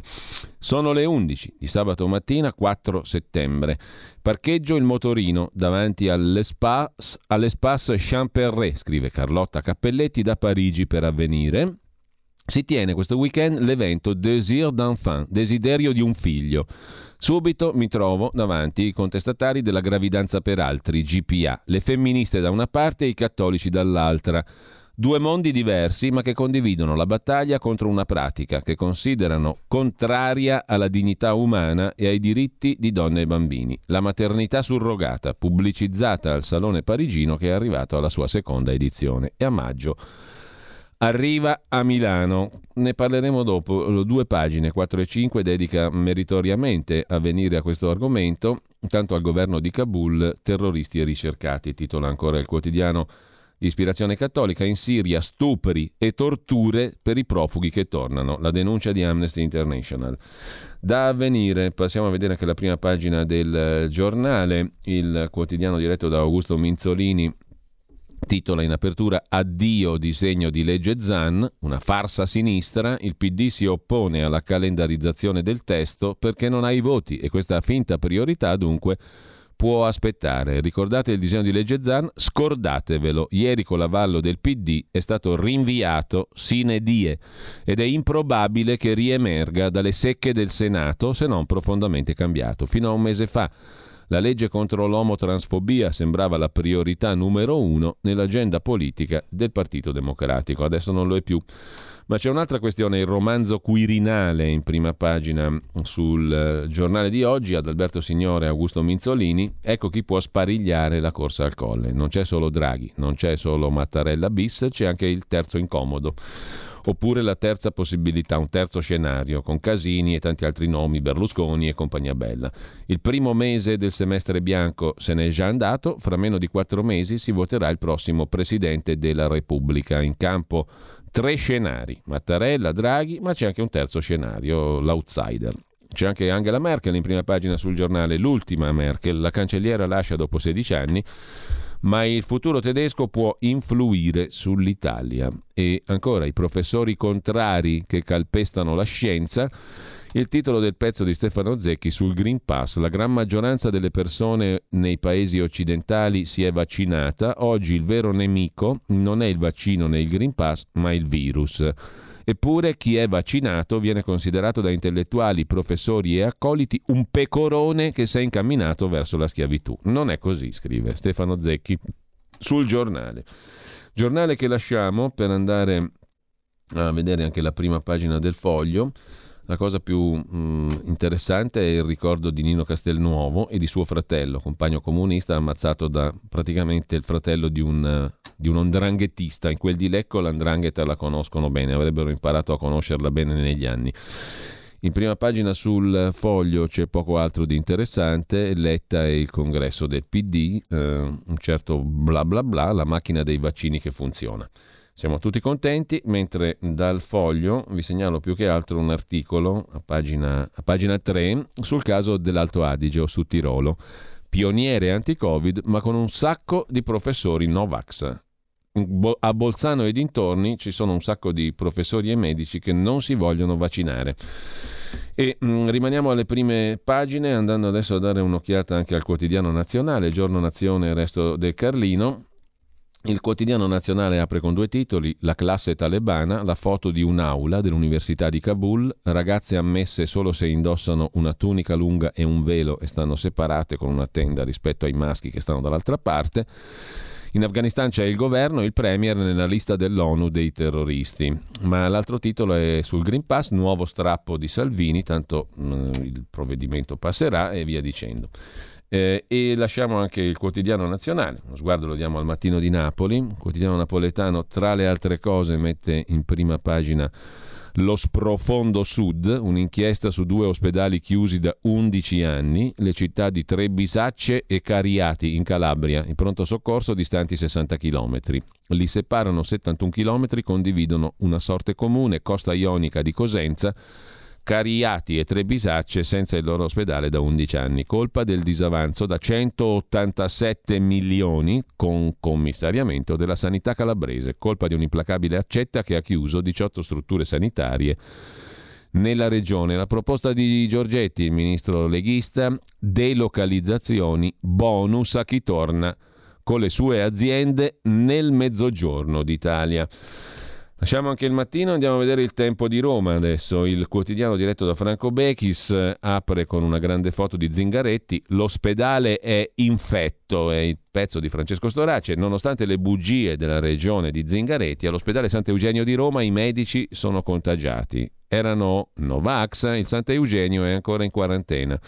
Dopo lo scoppio del focolaio Covid continuano a essere sospesi i nuovi ricoveri nei tre reparti colpiti dai contagi. E poi c'è la questione di Luciana Lamorgese, ministra non pervenuta, scrive il direttore Franco Bechis, i suoi lo sanno, Draghi no. La verità su rave party e immigrazione. Dopo qualche settimana, scrive il direttore del Tempo, salta fuori che il ministro dell'Interno Luciana Lamorgese, era a perfetta conoscenza dell'organizzazione del rave party di fine agosto nel Viterbese, rave illegale ovviamente, e ha pure seguito e accompagnato verso la meta buona parte delle carovane dei trasgressori, scrive Franco Bechis in prima pagina. Le prove le ha raccolte con puntuale ricostruzione il quotidiano La Verità. Di sicuro la centrale operativa del Viminale era informata da prefetture e questure di quel che stava avvenendo. Non sappiamo se i dirigenti del Ministero avessero avvertito o meno Luciana Lamorgese. Se sì, allora poi dal governo sono state raccontate frottole ed è grave. Se invece la Morgese non era stata avvertita, è peggio, perché se i massimi dirigenti manco chiedono al ministro come comportarsi in situazioni di grave rischio dell'ordine pubblico con pericolo di contagi, e perché comunque non si attendono dal ministro una guida, un'indicazione sicura. Tema che sia questo il caso. Temo che sia questo il caso, scrive Franco Bechis, e Mario Draghi, invece di assolvere frettolosamente la ministra Lamorgese, come ha fatto in conferenza stampa, farebbe bene a scavare a fondo su quanto è accaduto e ad avere qualche colloquio con la struttura ai massimi livelli che contorna il ministro Lamorgese. Tutto si può dire, meno quel che Draghi ha affermato con Poca riflessione, che la Morgese sta lavorando bene, ha detto Draghi. Il problema della scarsa fiducia nel ministro, da chi dovrebbe lavorare con lei e attendere direttive e talvolta ordini che non arrivano mai, è il vero buco nero di questo governo e averlo nel luogo in cui è concentrata la responsabilità dell'ordine pubblico, l'immigrazione, l'accoglienza, la gestione della sicurezza, è un fianco scoperto che questo governo non può permettersi di avere per non rischiare di essere travolto. Su questo il rave party è un episodio, sebbene simbolico. Possiamo tutti discutere sulle decisioni che si sarebbero potute prendere. Si poteva cercare di fermare il flusso, era una decisione che aveva i suoi rischi, di sicuro. Probabilmente avrebbe avuto bisogno di una mano da parte della magistratura, che di solito non aiuta. Si poteva decidere di non fermare nulla, come è avvenuto, cercando di fare evaporare l'evento, contenendolo e poi rivendicando la scelta e sostenendo che non era accaduto nulla di grave. La Morgese non ha fatto né l'una né l'altra cosa. La seconda scelta è stata fatta al Viminale da qualcun altro. Il ministro non l'ha rivendicata né difesa pubblicamente. La Morgese, insomma, scrive Franco Becchi, sbrilla per assenza di decisioni è muta sulle politiche di sicurezza, quando spesso, senza fare grandi interventi, la soluzione di molti problemi verrebbe aiutata da messaggi chiari di chi è alla guida di quei settori. Basta vedere cosa è accaduto sull'immigrazione. Entro fine anno saranno entrati in Italia in modo illegale 60.000 immigrati, una nuova città. Nessuno sa dove metterli, sono il doppio di quelli approdati da inizio anno sulle coste spagnole Otto volte quelli arrivati in Grecia. La Morgese si è chiesta perché? Ha visto da che paesi arrivano i migranti sui barconi? La prima etnia è tunisina. È lì a due passi e in quel paese la situazione non è ideale. La seconda provenienza è il Bangladesh. Da laggiù arrivano in Italia via Africa e via mare? Che senso ha, visto che la rotta naturale sarebbe verso la Turchia e da lì i Balcani? Quella domanda se la sono fatta i ministri dell'interno predecessori hanno scoperto l'organizzazione di quella tratta dei bangladini che spesso in Africa arrivano in aereo e fatto accordi con paesi al di là del Mediterraneo per fermare la tratta sul nascere e consegnare un biglietto di ritorno a chi arrivava. Con la Lamorgese nessuna decisione, nessun accordo. Qualche visita, convinta che con quattro battute al di là del Mediterraneo le cavassero le castagne dal fuoco. Certo, prima di lei c'era il suo nemico Salvini alla Lamorgese, scrive Franco Bechis, non piacevano i decreti sicurezza di Salvini, li ha cambiati. Ma se gli arrivi sulle coste italiane sono stati al minimo storico sia nel 18 che nel 19, non era per i decreti sicurezza. Mica sparavamo con quelli ai barconi dall'Africa, ma si era dato il messaggio, è bastato quello, fare la faccia feroce, ai trafficanti di uomini che qui non avrebbero trovato braccia aperte per far partire meno barconi e rischiare meno vite e dirottare gli stessi su altre rotte. Era già successo, per lo stesso motivo, negli ultimi mesi in cui era ministro Minniti un altro politico che sapeva dare i messaggi giusti e forniva direttive ai suoi uomini. Così, conclude Franco Bechis, in quegli anni, fino all'arrivo della Lamorgese, i trafficanti di uomini hanno scelto per un po' la Spagna e poi la Grecia. L'Italia è scesa al terzo posto nelle rotte dei barconi. Non servono leggi per questo risultato, basta avere un ministro, è proprio quel che ci manca. Così sul tempo Franco Bechis. Andiamo a vedere adesso ancora che cosa. Niente, abbiamo visto le prime pagine, andiamo a vedere il riformista, il riformista di Piero Sansonetti che apre la sua prima pagina col procuratore di Milano, Francesco Greco, indagato. Ci avevate detto che un inquisito si dimette. Greco si dimette, scrive Tiziana Maiolo e poi Green Pass, il suicidio politico della Lega, prima ritira i suoi emendamenti, poi vota quelli di Fratelli d'Italia, scrive Claudia Fusani, mentre domani il quotidiano diretto da Stefano Feltri, edito da Carlo De Benedetti, si occupa ancora di Brugnaro, sindaco di Venezia, le sue mani sulla laguna.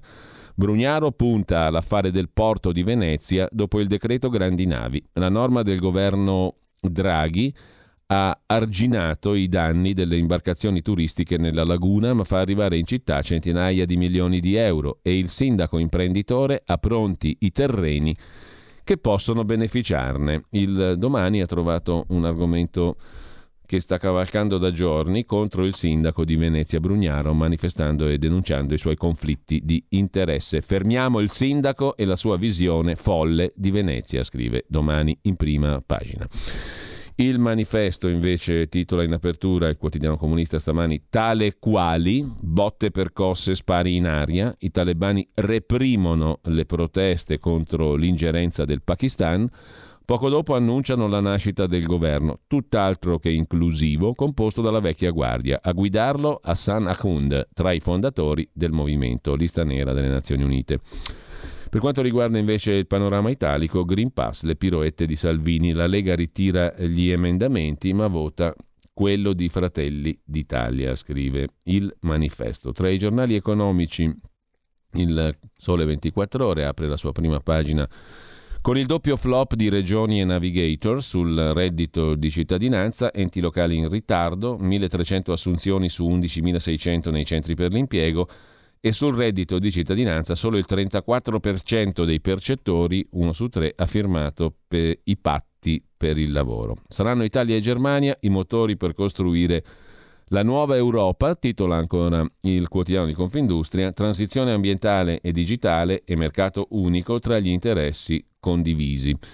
Vediamo velocemente anche Italia Oggi, crediti eh, RS a rischio frode, la Guardia di Finanza insospettita dall'anomalo utilizzo dei bonus su ricerca e sviluppo RS, dalla elevata incidenza degli oneri o della rapida crescita degli stessi nel corso degli ultimi anni. I crediti per ricerca e sviluppo e il rischio di frode su questo capitolo. Milano Finanza apre con la penisola del tesoro. Banca Italia ha uh, prodotto uno studio secondo cui le famiglie italiane sono ancora propense al risparmio, da qui il tesoro. Invece restano in discesa i consumi, poi vediamo meglio. Intanto lasciamo anche le prime pagine e mh, vi segnalo tra gli articoli di oggi, cominciamo da qui perché vale la pena di leggerlo, il pezzo dell'inviato di Repubblica a Kabul, Pietro del Re che intervista un eh, personaggio, un talebano, eh, Mohamed Amin Hullah, mm, il quale, combattente, mm, il quale dice, eh, un soldato, lapidiamo le donne per il bene dell'Islam. Ogni nostra azione, come la riconquista dell'Afghanistan, viene compiuta solo per il bene dell'Islam. È questa la frase mantra usata dal talebano Mohamed Amin Ullah per trarsi d'impaccio dalle domande più sgradite. 25 anni, soldato dell'esercito che in pochi mesi ha sconfitto le truppe lealiste e il più potente esercito del pianeta, quello americano. Ullah ha una barba ispida, dimostra qualche anno in più, Sono talebano da quando avevo dieci anni, esordisce. È da allora che ho cominciato ad ammirarli, quando mio padre offriva un nascondiglio a casa nostra durante una loro improvvisa ritirata dal fronte o prima di un'offensiva. Erano i miei eroi. Appena compiuti 17 anni mi sono unito a loro. Ho imparato da solo a sparare col Kalashnikov e col lanciarazzi RPG. I miei capi mi hanno imposto un insegnamento religioso nelle moschee dei villaggi che occupavamo d'inverno. Sinceramente, prima di ieri, scrive l'inviato di Repubblica, non pensavamo che fosse possibile intervistare uno studente coranico sulla sua vita, le guerre e i sogni. Il primo al quale ci siamo avvicinati ci ha teso la mano. Masticava un po' di inglese, aveva il volto coperto da passamontagna, al polso un grosso orologio subacqueo. Ci ha detto che non gli era permesso parlare con un occidentale. Il secondo ci ha guardato con disprezzo, ci ha voltato le spalle e si è allontanato. Il terzo era Ullah che abbiamo scovato seduto all'ingresso di un ministero. Gli abbiamo chiesto di spostarsi, ci ha seguito dietro un muro di cemento, abbiamo cominciato a fargli domande. È nato nel distretto di Chora, Oruzgan. Ma ho combattuto, dice il soldato talebano, quasi sempre nelle montagne dell'Elmand. È lì che era basata la mia brigata. Ho ucciso tantissimi uomini, quanti non lo so. Dice scoppiando a ridere. Non li ho mica contati, anche perché era impossibile farlo. Quando lanci una granata non sai quanti soldati colpisci. Stesso discorso quando fai esplodere un ordigno sul ciglio della strada al passaggio di un veicolo militare. Devi solo accertarti che l'hai colpito e non vai a contare i cadaveri. Non possiamo che chiedergli degli attentati talebani tra i civili. Negli ultimi vent'anni hanno funestato l'Afghanistan, kamikaze spediti dai mullah a compiere stragi in mercati, piazze e scuole. Non lo scoprivate alla radio il numero dei morti? Ullah ci pensa, poi pronuncia la sua frase mantra. Lo facevamo per il bene dell'Islam. Gli chiediamo il senso della lapidazione di donne adultere interrate fino al collo. Beh, è soltanto l'applicazione della Sharia, risponde il 25enne soldato talebano da quando ne aveva 10. La legge islamica prevede anche che le persone vadano ammazzate frustandole con le catene di bicicletta. Ullah recita la sua frase mantra per il bene dell'Islam. Per evitare che si alzi e se ne vada, cambiamo discorso. Gli chiediamo chi sono stati i soldati più agguerriti, afghani o americani. Erano mille volte più coraggiosi gli afghani, coi quali ho avuto scontri corpo a corpo. Gli americani la guerra contro di noi l'hanno fatta solo coi droni. Per loro l'Afghanistan era un videogame. Ullah racconta poi di aver trascorso buona parte degli anni nascosto in montagna ma capitava anche che l'inverno, quando la neve rendeva impraticabili le strade, la brigata occupasse alcuni villaggi di pastori. Fino a primavera, tre anni fa, ha trovato moglie in uno di questi. Oggi è padre, due bambini. Alla domanda se è consapevole del compito che spetterà al governo di Kabul, risponde: Conosciamo i nostri limiti, incontreremo enormi difficoltà, ma faremo del nostro meglio per evitare che ricada l'Afghanistan nelle mani degli infedeli. Contiamo anche sull'aiuto di paesi vicini, primo tra tutti il Pakistan. Arrivano altri talebani, gli urlano parole incomprensibili, Ullah si alza. Ultima domanda. Ma perché ha accettato di chiacchierare con l'infedele, che sono, che sono io? Quando un paio di mesi fa mi avrebbe rapito o accoppato. Semplice, risponde il soldato talebano, perché non siamo più gli insorti, come ci chiamavano gli americani, siamo i vincitori e lei è il nostro benvenuto, dice il soldato all'inviato di Repubblica. Un altro inviato, quello del giornale Fausto Biloslavo, scrive da Kabul oggi: Io, arrestato e liberato dai talebani, la mia sola colpa è aver documentato le proteste di Kabul. Le botte hanno disperso un corteo che manifestava il no all'Emirato islamico. Il racconto di Fausto Biloslavo oggi sul giornale.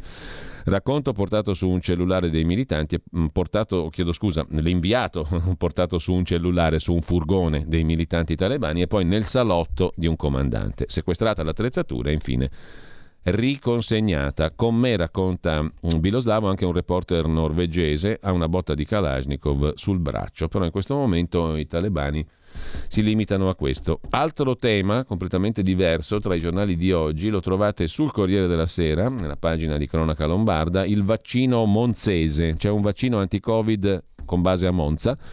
Corsa a ostacoli è efficace, ma mancano volontari. È l'unico a DNA. Buono l'esito dei test e l'ipotesi di utilizzarlo come terza dose.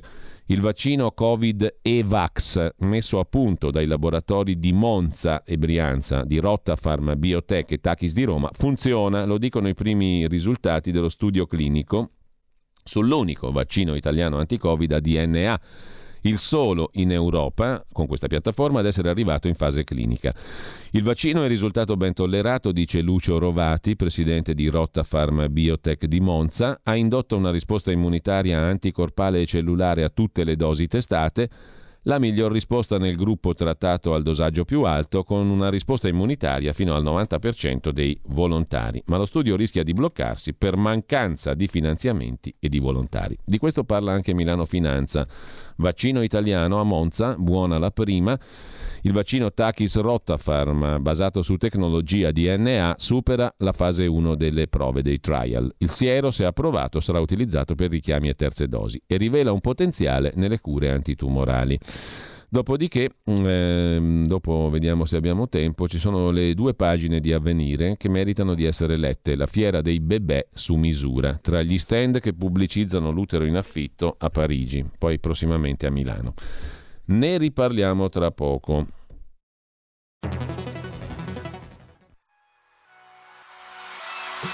Chi sbaglia paga.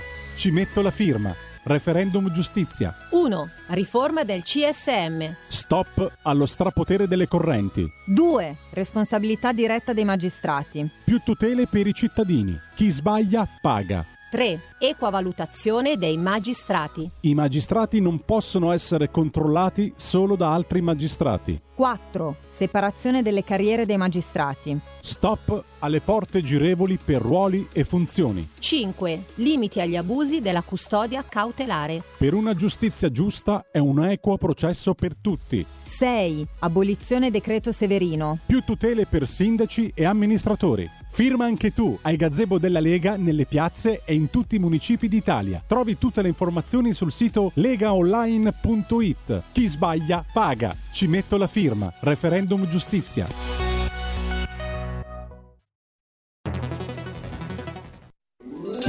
Stai ascoltando RPL. la tua voce libera, senza filtri né censura. La tua radio. Qui Parlamento. E per la nostra rubrica, in collaborazione con il gruppo della Lega alla Camera, do il benvenuto e il buongiorno a Dario Galli, deputato lombardo della Lega, componente della Commissione Attività Produttive della Camera, Camera dei Deputati, che come sapete è impegnata sul decreto Green Pass, di cui abbiamo ampiamente letto sui giornali stamani alla rassegna stampa di stamattina. Buongiorno intanto a Dario Galli e grazie. Sì, buongiorno Giulio, grazie per questo collegamento e un saluto a tutti gli ascoltatori. Allora, a proposito di rassegna stampa, abbiamo anche letto l'intervista sul Corriere della Sera a Matteo Salvini che dice da noi nessuna ambiguità dopo le accuse fatte da Enrico Letta come al solito, ma la Lega, se il Premier sapeva, tutti erano informati. Allora, mh, Chiedo subito a Dario Galli di darci il punto della situazione. Cosa è accaduto e cosa accadrà alla Camera per questo decreto Green Pass? La Lega ha ritirato gli emendamenti, dopodiché ha votato un emendamento di Fratelli d'Italia che non è passato naturalmente, quindi alla fine della fiera due sono le questioni. Questo decreto Green Pass è stato modificato, verrà modificato, anche se il governo non ha messo la fiducia, i partiti della maggioranza hanno concordato di ritirare gli emendamenti proprio per evitare di mettere la fiducia, però sostanzialmente se uno non emenda nulla è come mettere la fiducia, si potrebbe dire, o sbaglio in questo ragionamento. Quindi è stato modificato questo decreto, sono state accolte alcune migliorie oppure no, eh, nella sostanza? Diciamo questo, che eh, come Salvini peraltro ha, ha spiegato bene, so che ovviamente i media poi colgono e diffondono quello che interessa e non spiegano le cose invece in maniera compiuta, il discorso del Green Pass non era come dire, nel capitolato tecnico di questo governo, tant'è che se ricordate Salvini qualche mese fa diceva che il Green Pass dal suo punto di vista era una cosa da evitare. Apro e chiudo una parentesi, l'obbligo del Green Pass, come avete visto in questi giorni, c'è in pochissimi sperduti paesi non propriamente democratici, però chiudo la parentesi.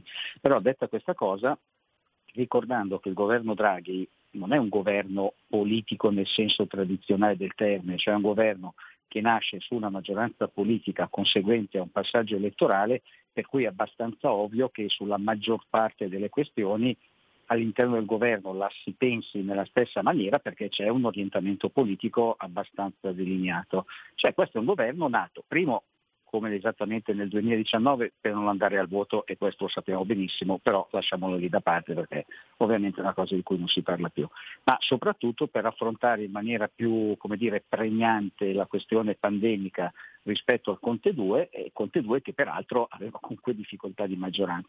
Però è nato chiaramente con l'intento di tutti i partecipanti il Presidente della Repubblica sostanzialmente ha chiesto fossero la maggior parte possibile dei partiti presenti in Parlamento proprio per affrontare la pandemia. E quindi su questo il discorso di Salvini è noi siamo coerenti con quanto abbiamo promesso, in questo senso siamo tra virgolette fedeli al governo, ma su queste cose di stretta pertinenza con la pandemia. Se questo governo per dire vuol portare avanti il DDL Zanna o mettere l'IMU sulla prima casa, è ovvio che è una cosa che non rientra all'interno di quelli che erano gli accordi e come dire, le finalità di questo governo. Quindi il Green Pass è una di quelle cose che ha sia a che fare con la pandemia, ma sulle quali si può discutere. E in questo senso la posizione della Lega è come dire, molto pragmatica come, come da, dalla migliore tradizione leghista. Cioè noi non diciamo se una cosa va bene o non va bene dal punto di vista ideologico, ma da un punto di vista sostanziale del funzionamento.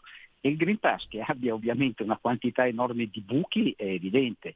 Prima cosa che prima non la si diceva perché nessuno diceva che succedeva, mentre dopo le uscite di Fauci e altro è diventata evidenza scientifica, è quella che il vaccino, che sicuramente voglio dire è una cosa su cui spingere che va fatto, è una cosa che però protegge te stesso nel senso che ti puoi contagiare lo stesso, ma difficilmente ti ammali in maniera grave. Però non esclude il fatto che tu diventi comunque contagioso per altre persone.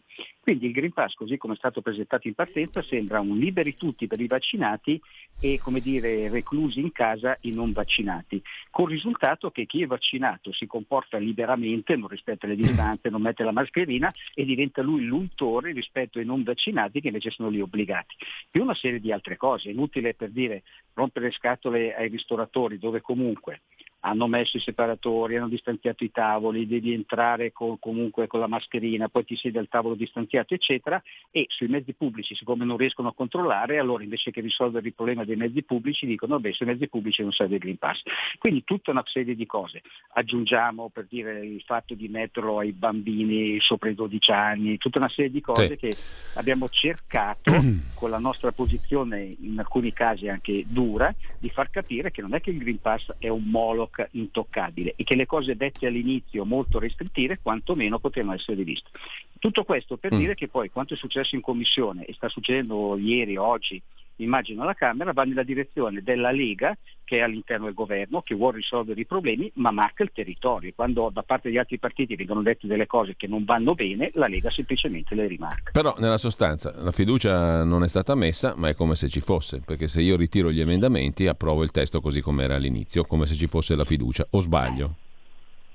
Allora, diciamo che qui entriamo un po' nella, dire, nella, nella, liturgia della politica italiana. È ovvio che comunque è una situazione non facile perché la Lega, che già è entrando eh, al governo... perdonami Dario, ti, ci diamo del tu perché ci conosciamo da anni. No, eh, questa, eh, no, questa, questa osservazione introduce un'altra cosa che abbiamo letto in rassegna stampa stamattina, l'articolo di fondo sul Corriere della Sera di Ernesto Galli della Loggia, il quale in sintesi dice qua comanda Draghi, i partiti sono talmente stati sputtanati nel corso di questi 30 anni e non hanno fatto nessuna riforma di quelle necessarie che in pratica siamo in una situazione tipo De Gaulle. È arrivato il capo, i partiti stiano tranquilli, non contano più nulla, decide lui.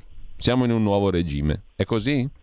La faccio corta, eh, la, sempli- la, semplifico. Sì, sì, no, ma, eh, sì, sì, no, guarda, anche domenica mattina proprio alla radio c'è stata una bella discussione su questa questione. Allora, la, la, la questione è, uh, allora, uh, è evidente che questo è un rischio che esiste non tanto adesso per Draghi che diciamo può essere una pedina in questo ragionamento complessivo, ma quello sostanzialmente di inculcare nella testa dei cittadini che i partiti e la politica rappresentativa non serve più perché sono degli incapaci, è bene che ogni tanto arrivi un uomo forte e capace che faccia tutto lui direttamente e decida per tutti. Ovviamente diciamo, la figura di Draghi, messa lì comunque dal Presidente della Repubblica, in un momento in cui la vecchia maggioranza non c'era più e invece che andare al voto continuo a rimarcarlo con tutto il bene che vogliamo al nostro Presidente della Repubblica, però sia nel 19 che nel 21 forse qualche decisione diversa poteva e doveva magari anche prenderla, ecco in quel caso semplicemente ci sarebbero state nuove elezioni, una maggioranza politica chiara e forte da un punto di vista numerico che avrebbe fatto una gestione politica del Paese. Quindi da una parte si impedisce al Parlamento di avere una situazione in cui c'è eh, con chiarezza una maggioranza politica, dall'altra si fa dopo aver creato le basi di una inefficienza del Parlamento, quella che fortuna che c'è l'uomo forte che arriva direttamente dalla provvidenza. Questo è un rischio ideologico, proprio di, di politico per il Paese che dal mio punto di vista probabilmente non succederà, ma non va assolutamente sottovalutato, perché ricordiamo che nei paesi occidentali gli uomini forti arrivano non perché fanno il colpo di Stato militare alla nigeriana o, o in paesi di quel tipo lì, ma perché per un certo periodo fanno pensare ai cittadini che sia meglio così e sono quasi quasi alla fine i cittadini che chiamano loro l'uomo forte, convinti che sia la soluzione migliore. Ecco, questo è sicuramente una cosa da evitare, anche perché mi allargo un attimo, mi permetto sì. di dire cose che magari sarebbe di mia non competenza, di uomini forti geni della lampada, cioè Superman, non ce n'è. Diciamolo pure, anche in questo momento Draghi è sicuramente un uomo di grande esperienza internazionale, con tutto quello che possiamo dirgli, però voglio dire, eh, è un uomo che per dire non ha mai fatto esperienze politiche particolari e in qualche passaggio, voglio dire, con tutto il bene che gli vogliamo, si vede. E non è che adesso perché abbiamo l'uomo forte stiamo diventando per dire la Svizzera d'Europa con un PIL pro capite di 80.000 euro, con tutti i problemi risolti eccetera. Si fa diciamo con un po' di fatica quello che comunque un governo politico probabilmente avrebbe fatto con meno problemi di maggioranze parlamentari. Ecco. Però detta questa cosa, per chiudere sì. sulla tua domanda, Ecco, quel ragionamento magari un po' estremizzato, però diciamo che non va sottovalutato. Allora, ehm, ho ricordato prima, abbiamo pochi minuti per eh, questa rubrica, ma ho ricordato prima la tua mm, appartenenza alla Commissione Attività Produttive. E da questo punto di vista, terra a terra, ti chiedo, sto Green Pass verrà esteso anche mm, a tutti i dipendenti pubblici, nonché privati, come si è detto? Draghi ha anche parlato di introduzione dell'obbligo vaccinale. Mm? Oggi Travaglio lo prende in giro e dice che era un, una minchiata, una cosa che non si farà. Non lo so perché credo che Draghi parli a ragion veduta solitamente. In ogni caso ti chiedo come andrà a finire dal tuo punto di vista per quello che puoi intuire, vedere, avanzare anche in Parlamento, è primo. E secondo, secondo, anche qui eh, si parla di un altro decreto, adesso no per il Green Pass, un nuovo decreto Green Pass per l'estensione possibile del documento verde appunto alle attività lavorative. Eh, allora, mh, mm, la decretazione d'urgenza viene usata senza sosta per questo tipo di argomenti. Eh, per quanto riguarda, torniamo indietro, le attività produttive, l'economia, mi sembra che ci sia meno priorità, cioè non c'è un decreto, che ne so, per rilanciare l'economia, per tagliare le tasse o la burocrazia, per far capire che la priorità è un po' quella anche, no? Mi pare. La priorità ormai da un anno e mezzo a questa parte è solo una. O sbaglio?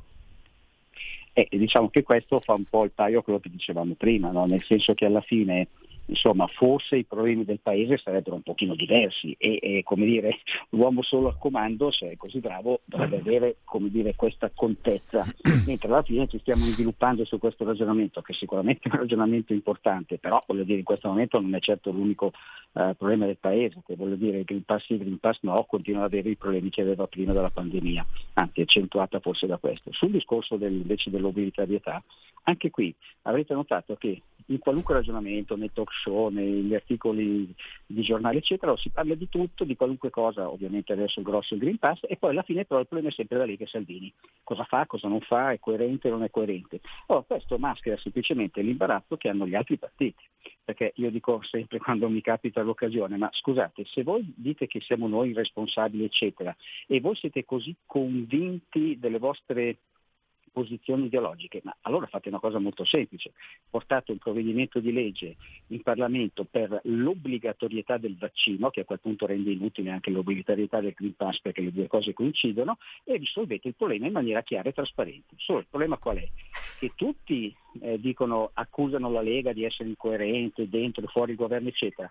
Però tutti i partiti hanno paura, ognuno, di spaventare un pezzettino del proprio elettorato e quindi questa posizione, che sarebbe la più normale se uno è convinto di questa cosa, non viene portata.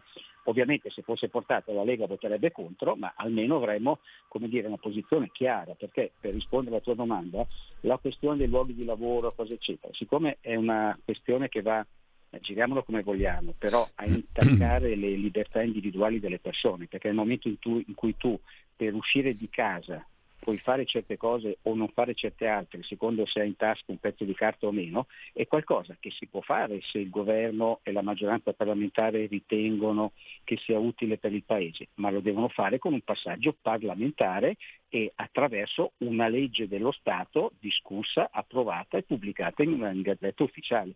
Quindi anche questi ragionamenti devo dire tante volte anche un po' scomposti, sindacati, Confindustria, eccetera, ma giustamente non possono essere loro a imporre a un lavoratore di entrare in fabbrica o meno se ha o non ha il Green Pass, perché questa è una cosa che si può fare solo con una legge dello Stato. Quindi si arriverà a questa, questa definizione finale.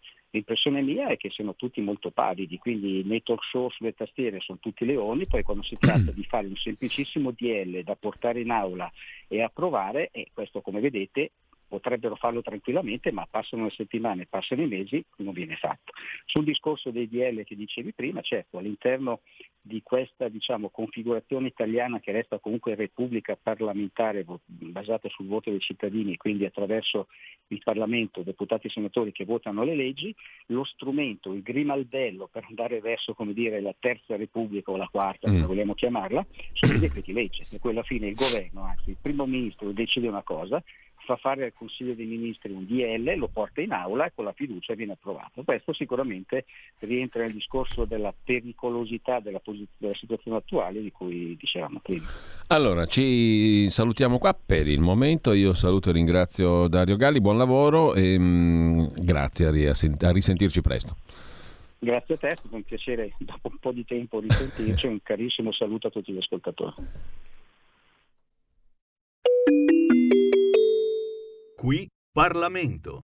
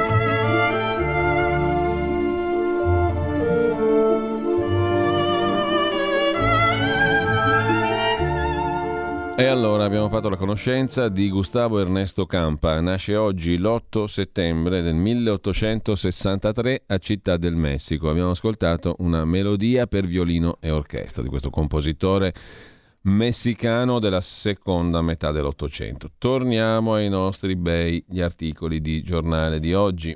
Abbiamo detto del vaccino monzese, l'unico a DNA, ma mancano i volontari e i fondi, a quanto pare. E poi eh, due pagine dedicate a venire a questa eh, fiera dei bebè su misura a Parigi, prossimamente a Milano. Desiderio di figlio, d'enfant, si intitola questa manifestazione. C'è un ampio servizio di avvenire due pagine in collaborazione tra il quotidiano cattolico e la coalizione internazionale per l'abolizione della maternità surrogata, CIAMS in sigla che raggruppa una quarantina di associazioni femministe e in difesa dei diritti umani in 13 diversi paesi. L'autrice dell'articolo è Carlotta Cappelletti, giurista, militante femminista, che ha visitato il Salone della Procreazione Assistita che si è svolto per la seconda volta a Parigi sabato 4, domenica scorsa 5 settembre. Ho assistito a questo salone per testimoniare, dice Cappelletti, la commercializzazione della maternità surrogata in Europa. È una pratica che noi della CHAMS consideriamo come ennesima forma di sfruttamento delle donne, contraria ai loro diritti, lesiva dei diritti dei bambini. Il salone, accanto a pratiche ammesse come la fecondazione assistita in tutte le sue varianti, propone anche attività che in Francia, come in Italia, sono proibite, appunto l'utero in affitto, Perciò la coalizione la settimana scorsa aveva presentato un esposto al prefetto di Parigi chiedendo che annullasse una manifestazione contraria all'ordine pubblico. La richiesta non ha avuto risposta. Tra gli stand che pubblicizzano l'utero in affitto e anche le madri hanno un prezzo. A Parigi questa seconda edizione di Désir d'enfant, desiderio di un figlio. Per la prima volta sbarcherà in Italia.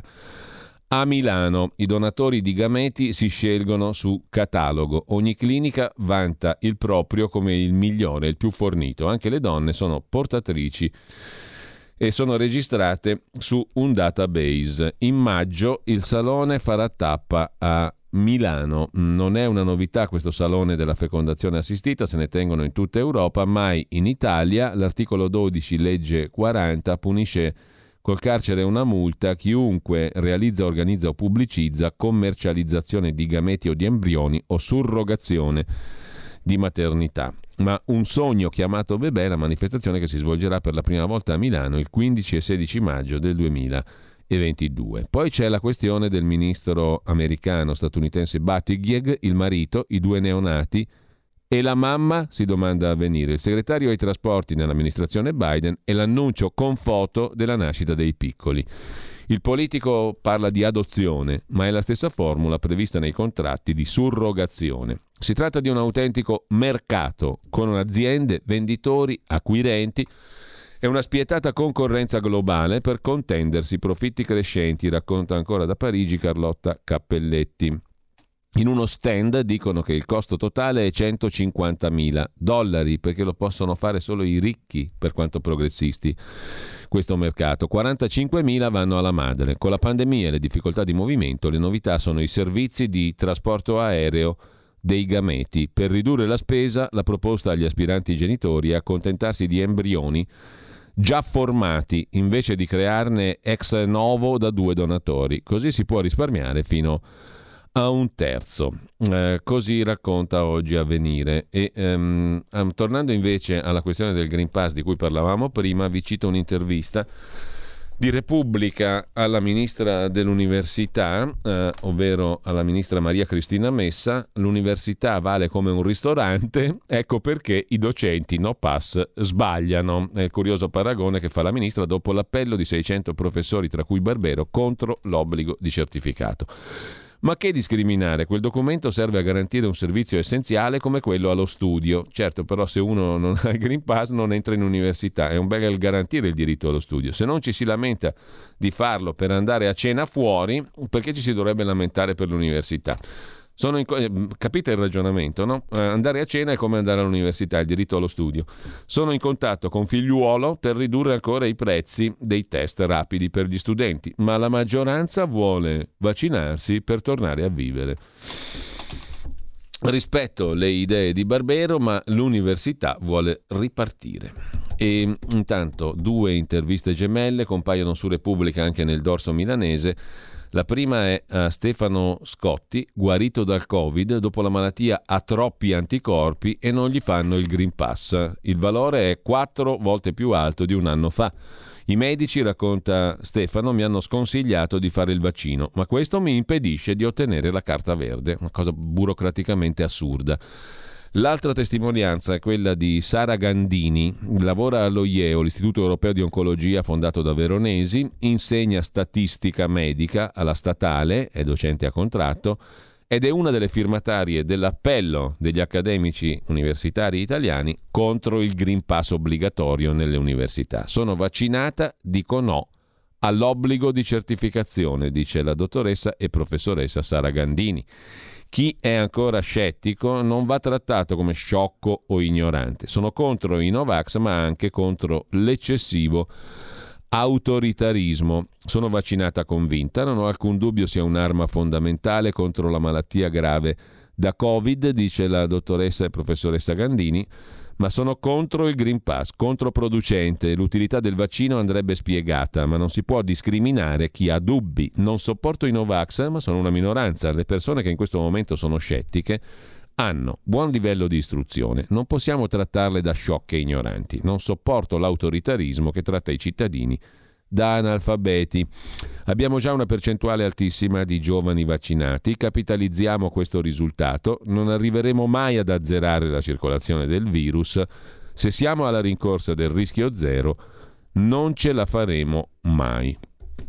Intanto su, Repu- eh, su Repubblica, credo scusa, sulla stampa c'è l'intervista di Gabriele Beccaria ad Anthony Fauci, consigliere medico capo del Presidente degli Stati Uniti il quale Fauci si dice preoccupato da scettici e Novax. La terza dose, una buona idea. Arriveranno altre pandemie, l'Italia è nella nostra situazione degli Stati Uniti, entro fine mese inizieremo a somministrare il terzo richiamo.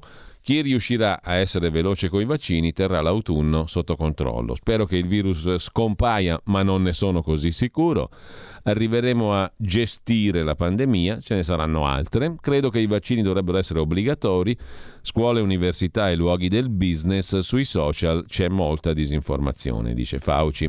Luc Montagnier invece è intervistato dalla Verità, da Margherita Enrico, per la trasmissione anche di mm, Mario Giordano fuori dal coro. Confermo, i vaccini non sono sicuri, hanno effetti ancora sconosciuti, dice il virologo Luc Montagnier, premio Nobel inopportuna l'immunizzazione di massa, questa campagna è stata condotta con errori scientifici e medici. La situazione potrebbe essere ancora peggiore di quanto sia stata finora, dice Montagnier, intervistato, oggi compare sulla verità, dalla trasmissione Fuori dal Coro. Viene pubblicata l'intervista al premio Nobel, anziano medico 89enne.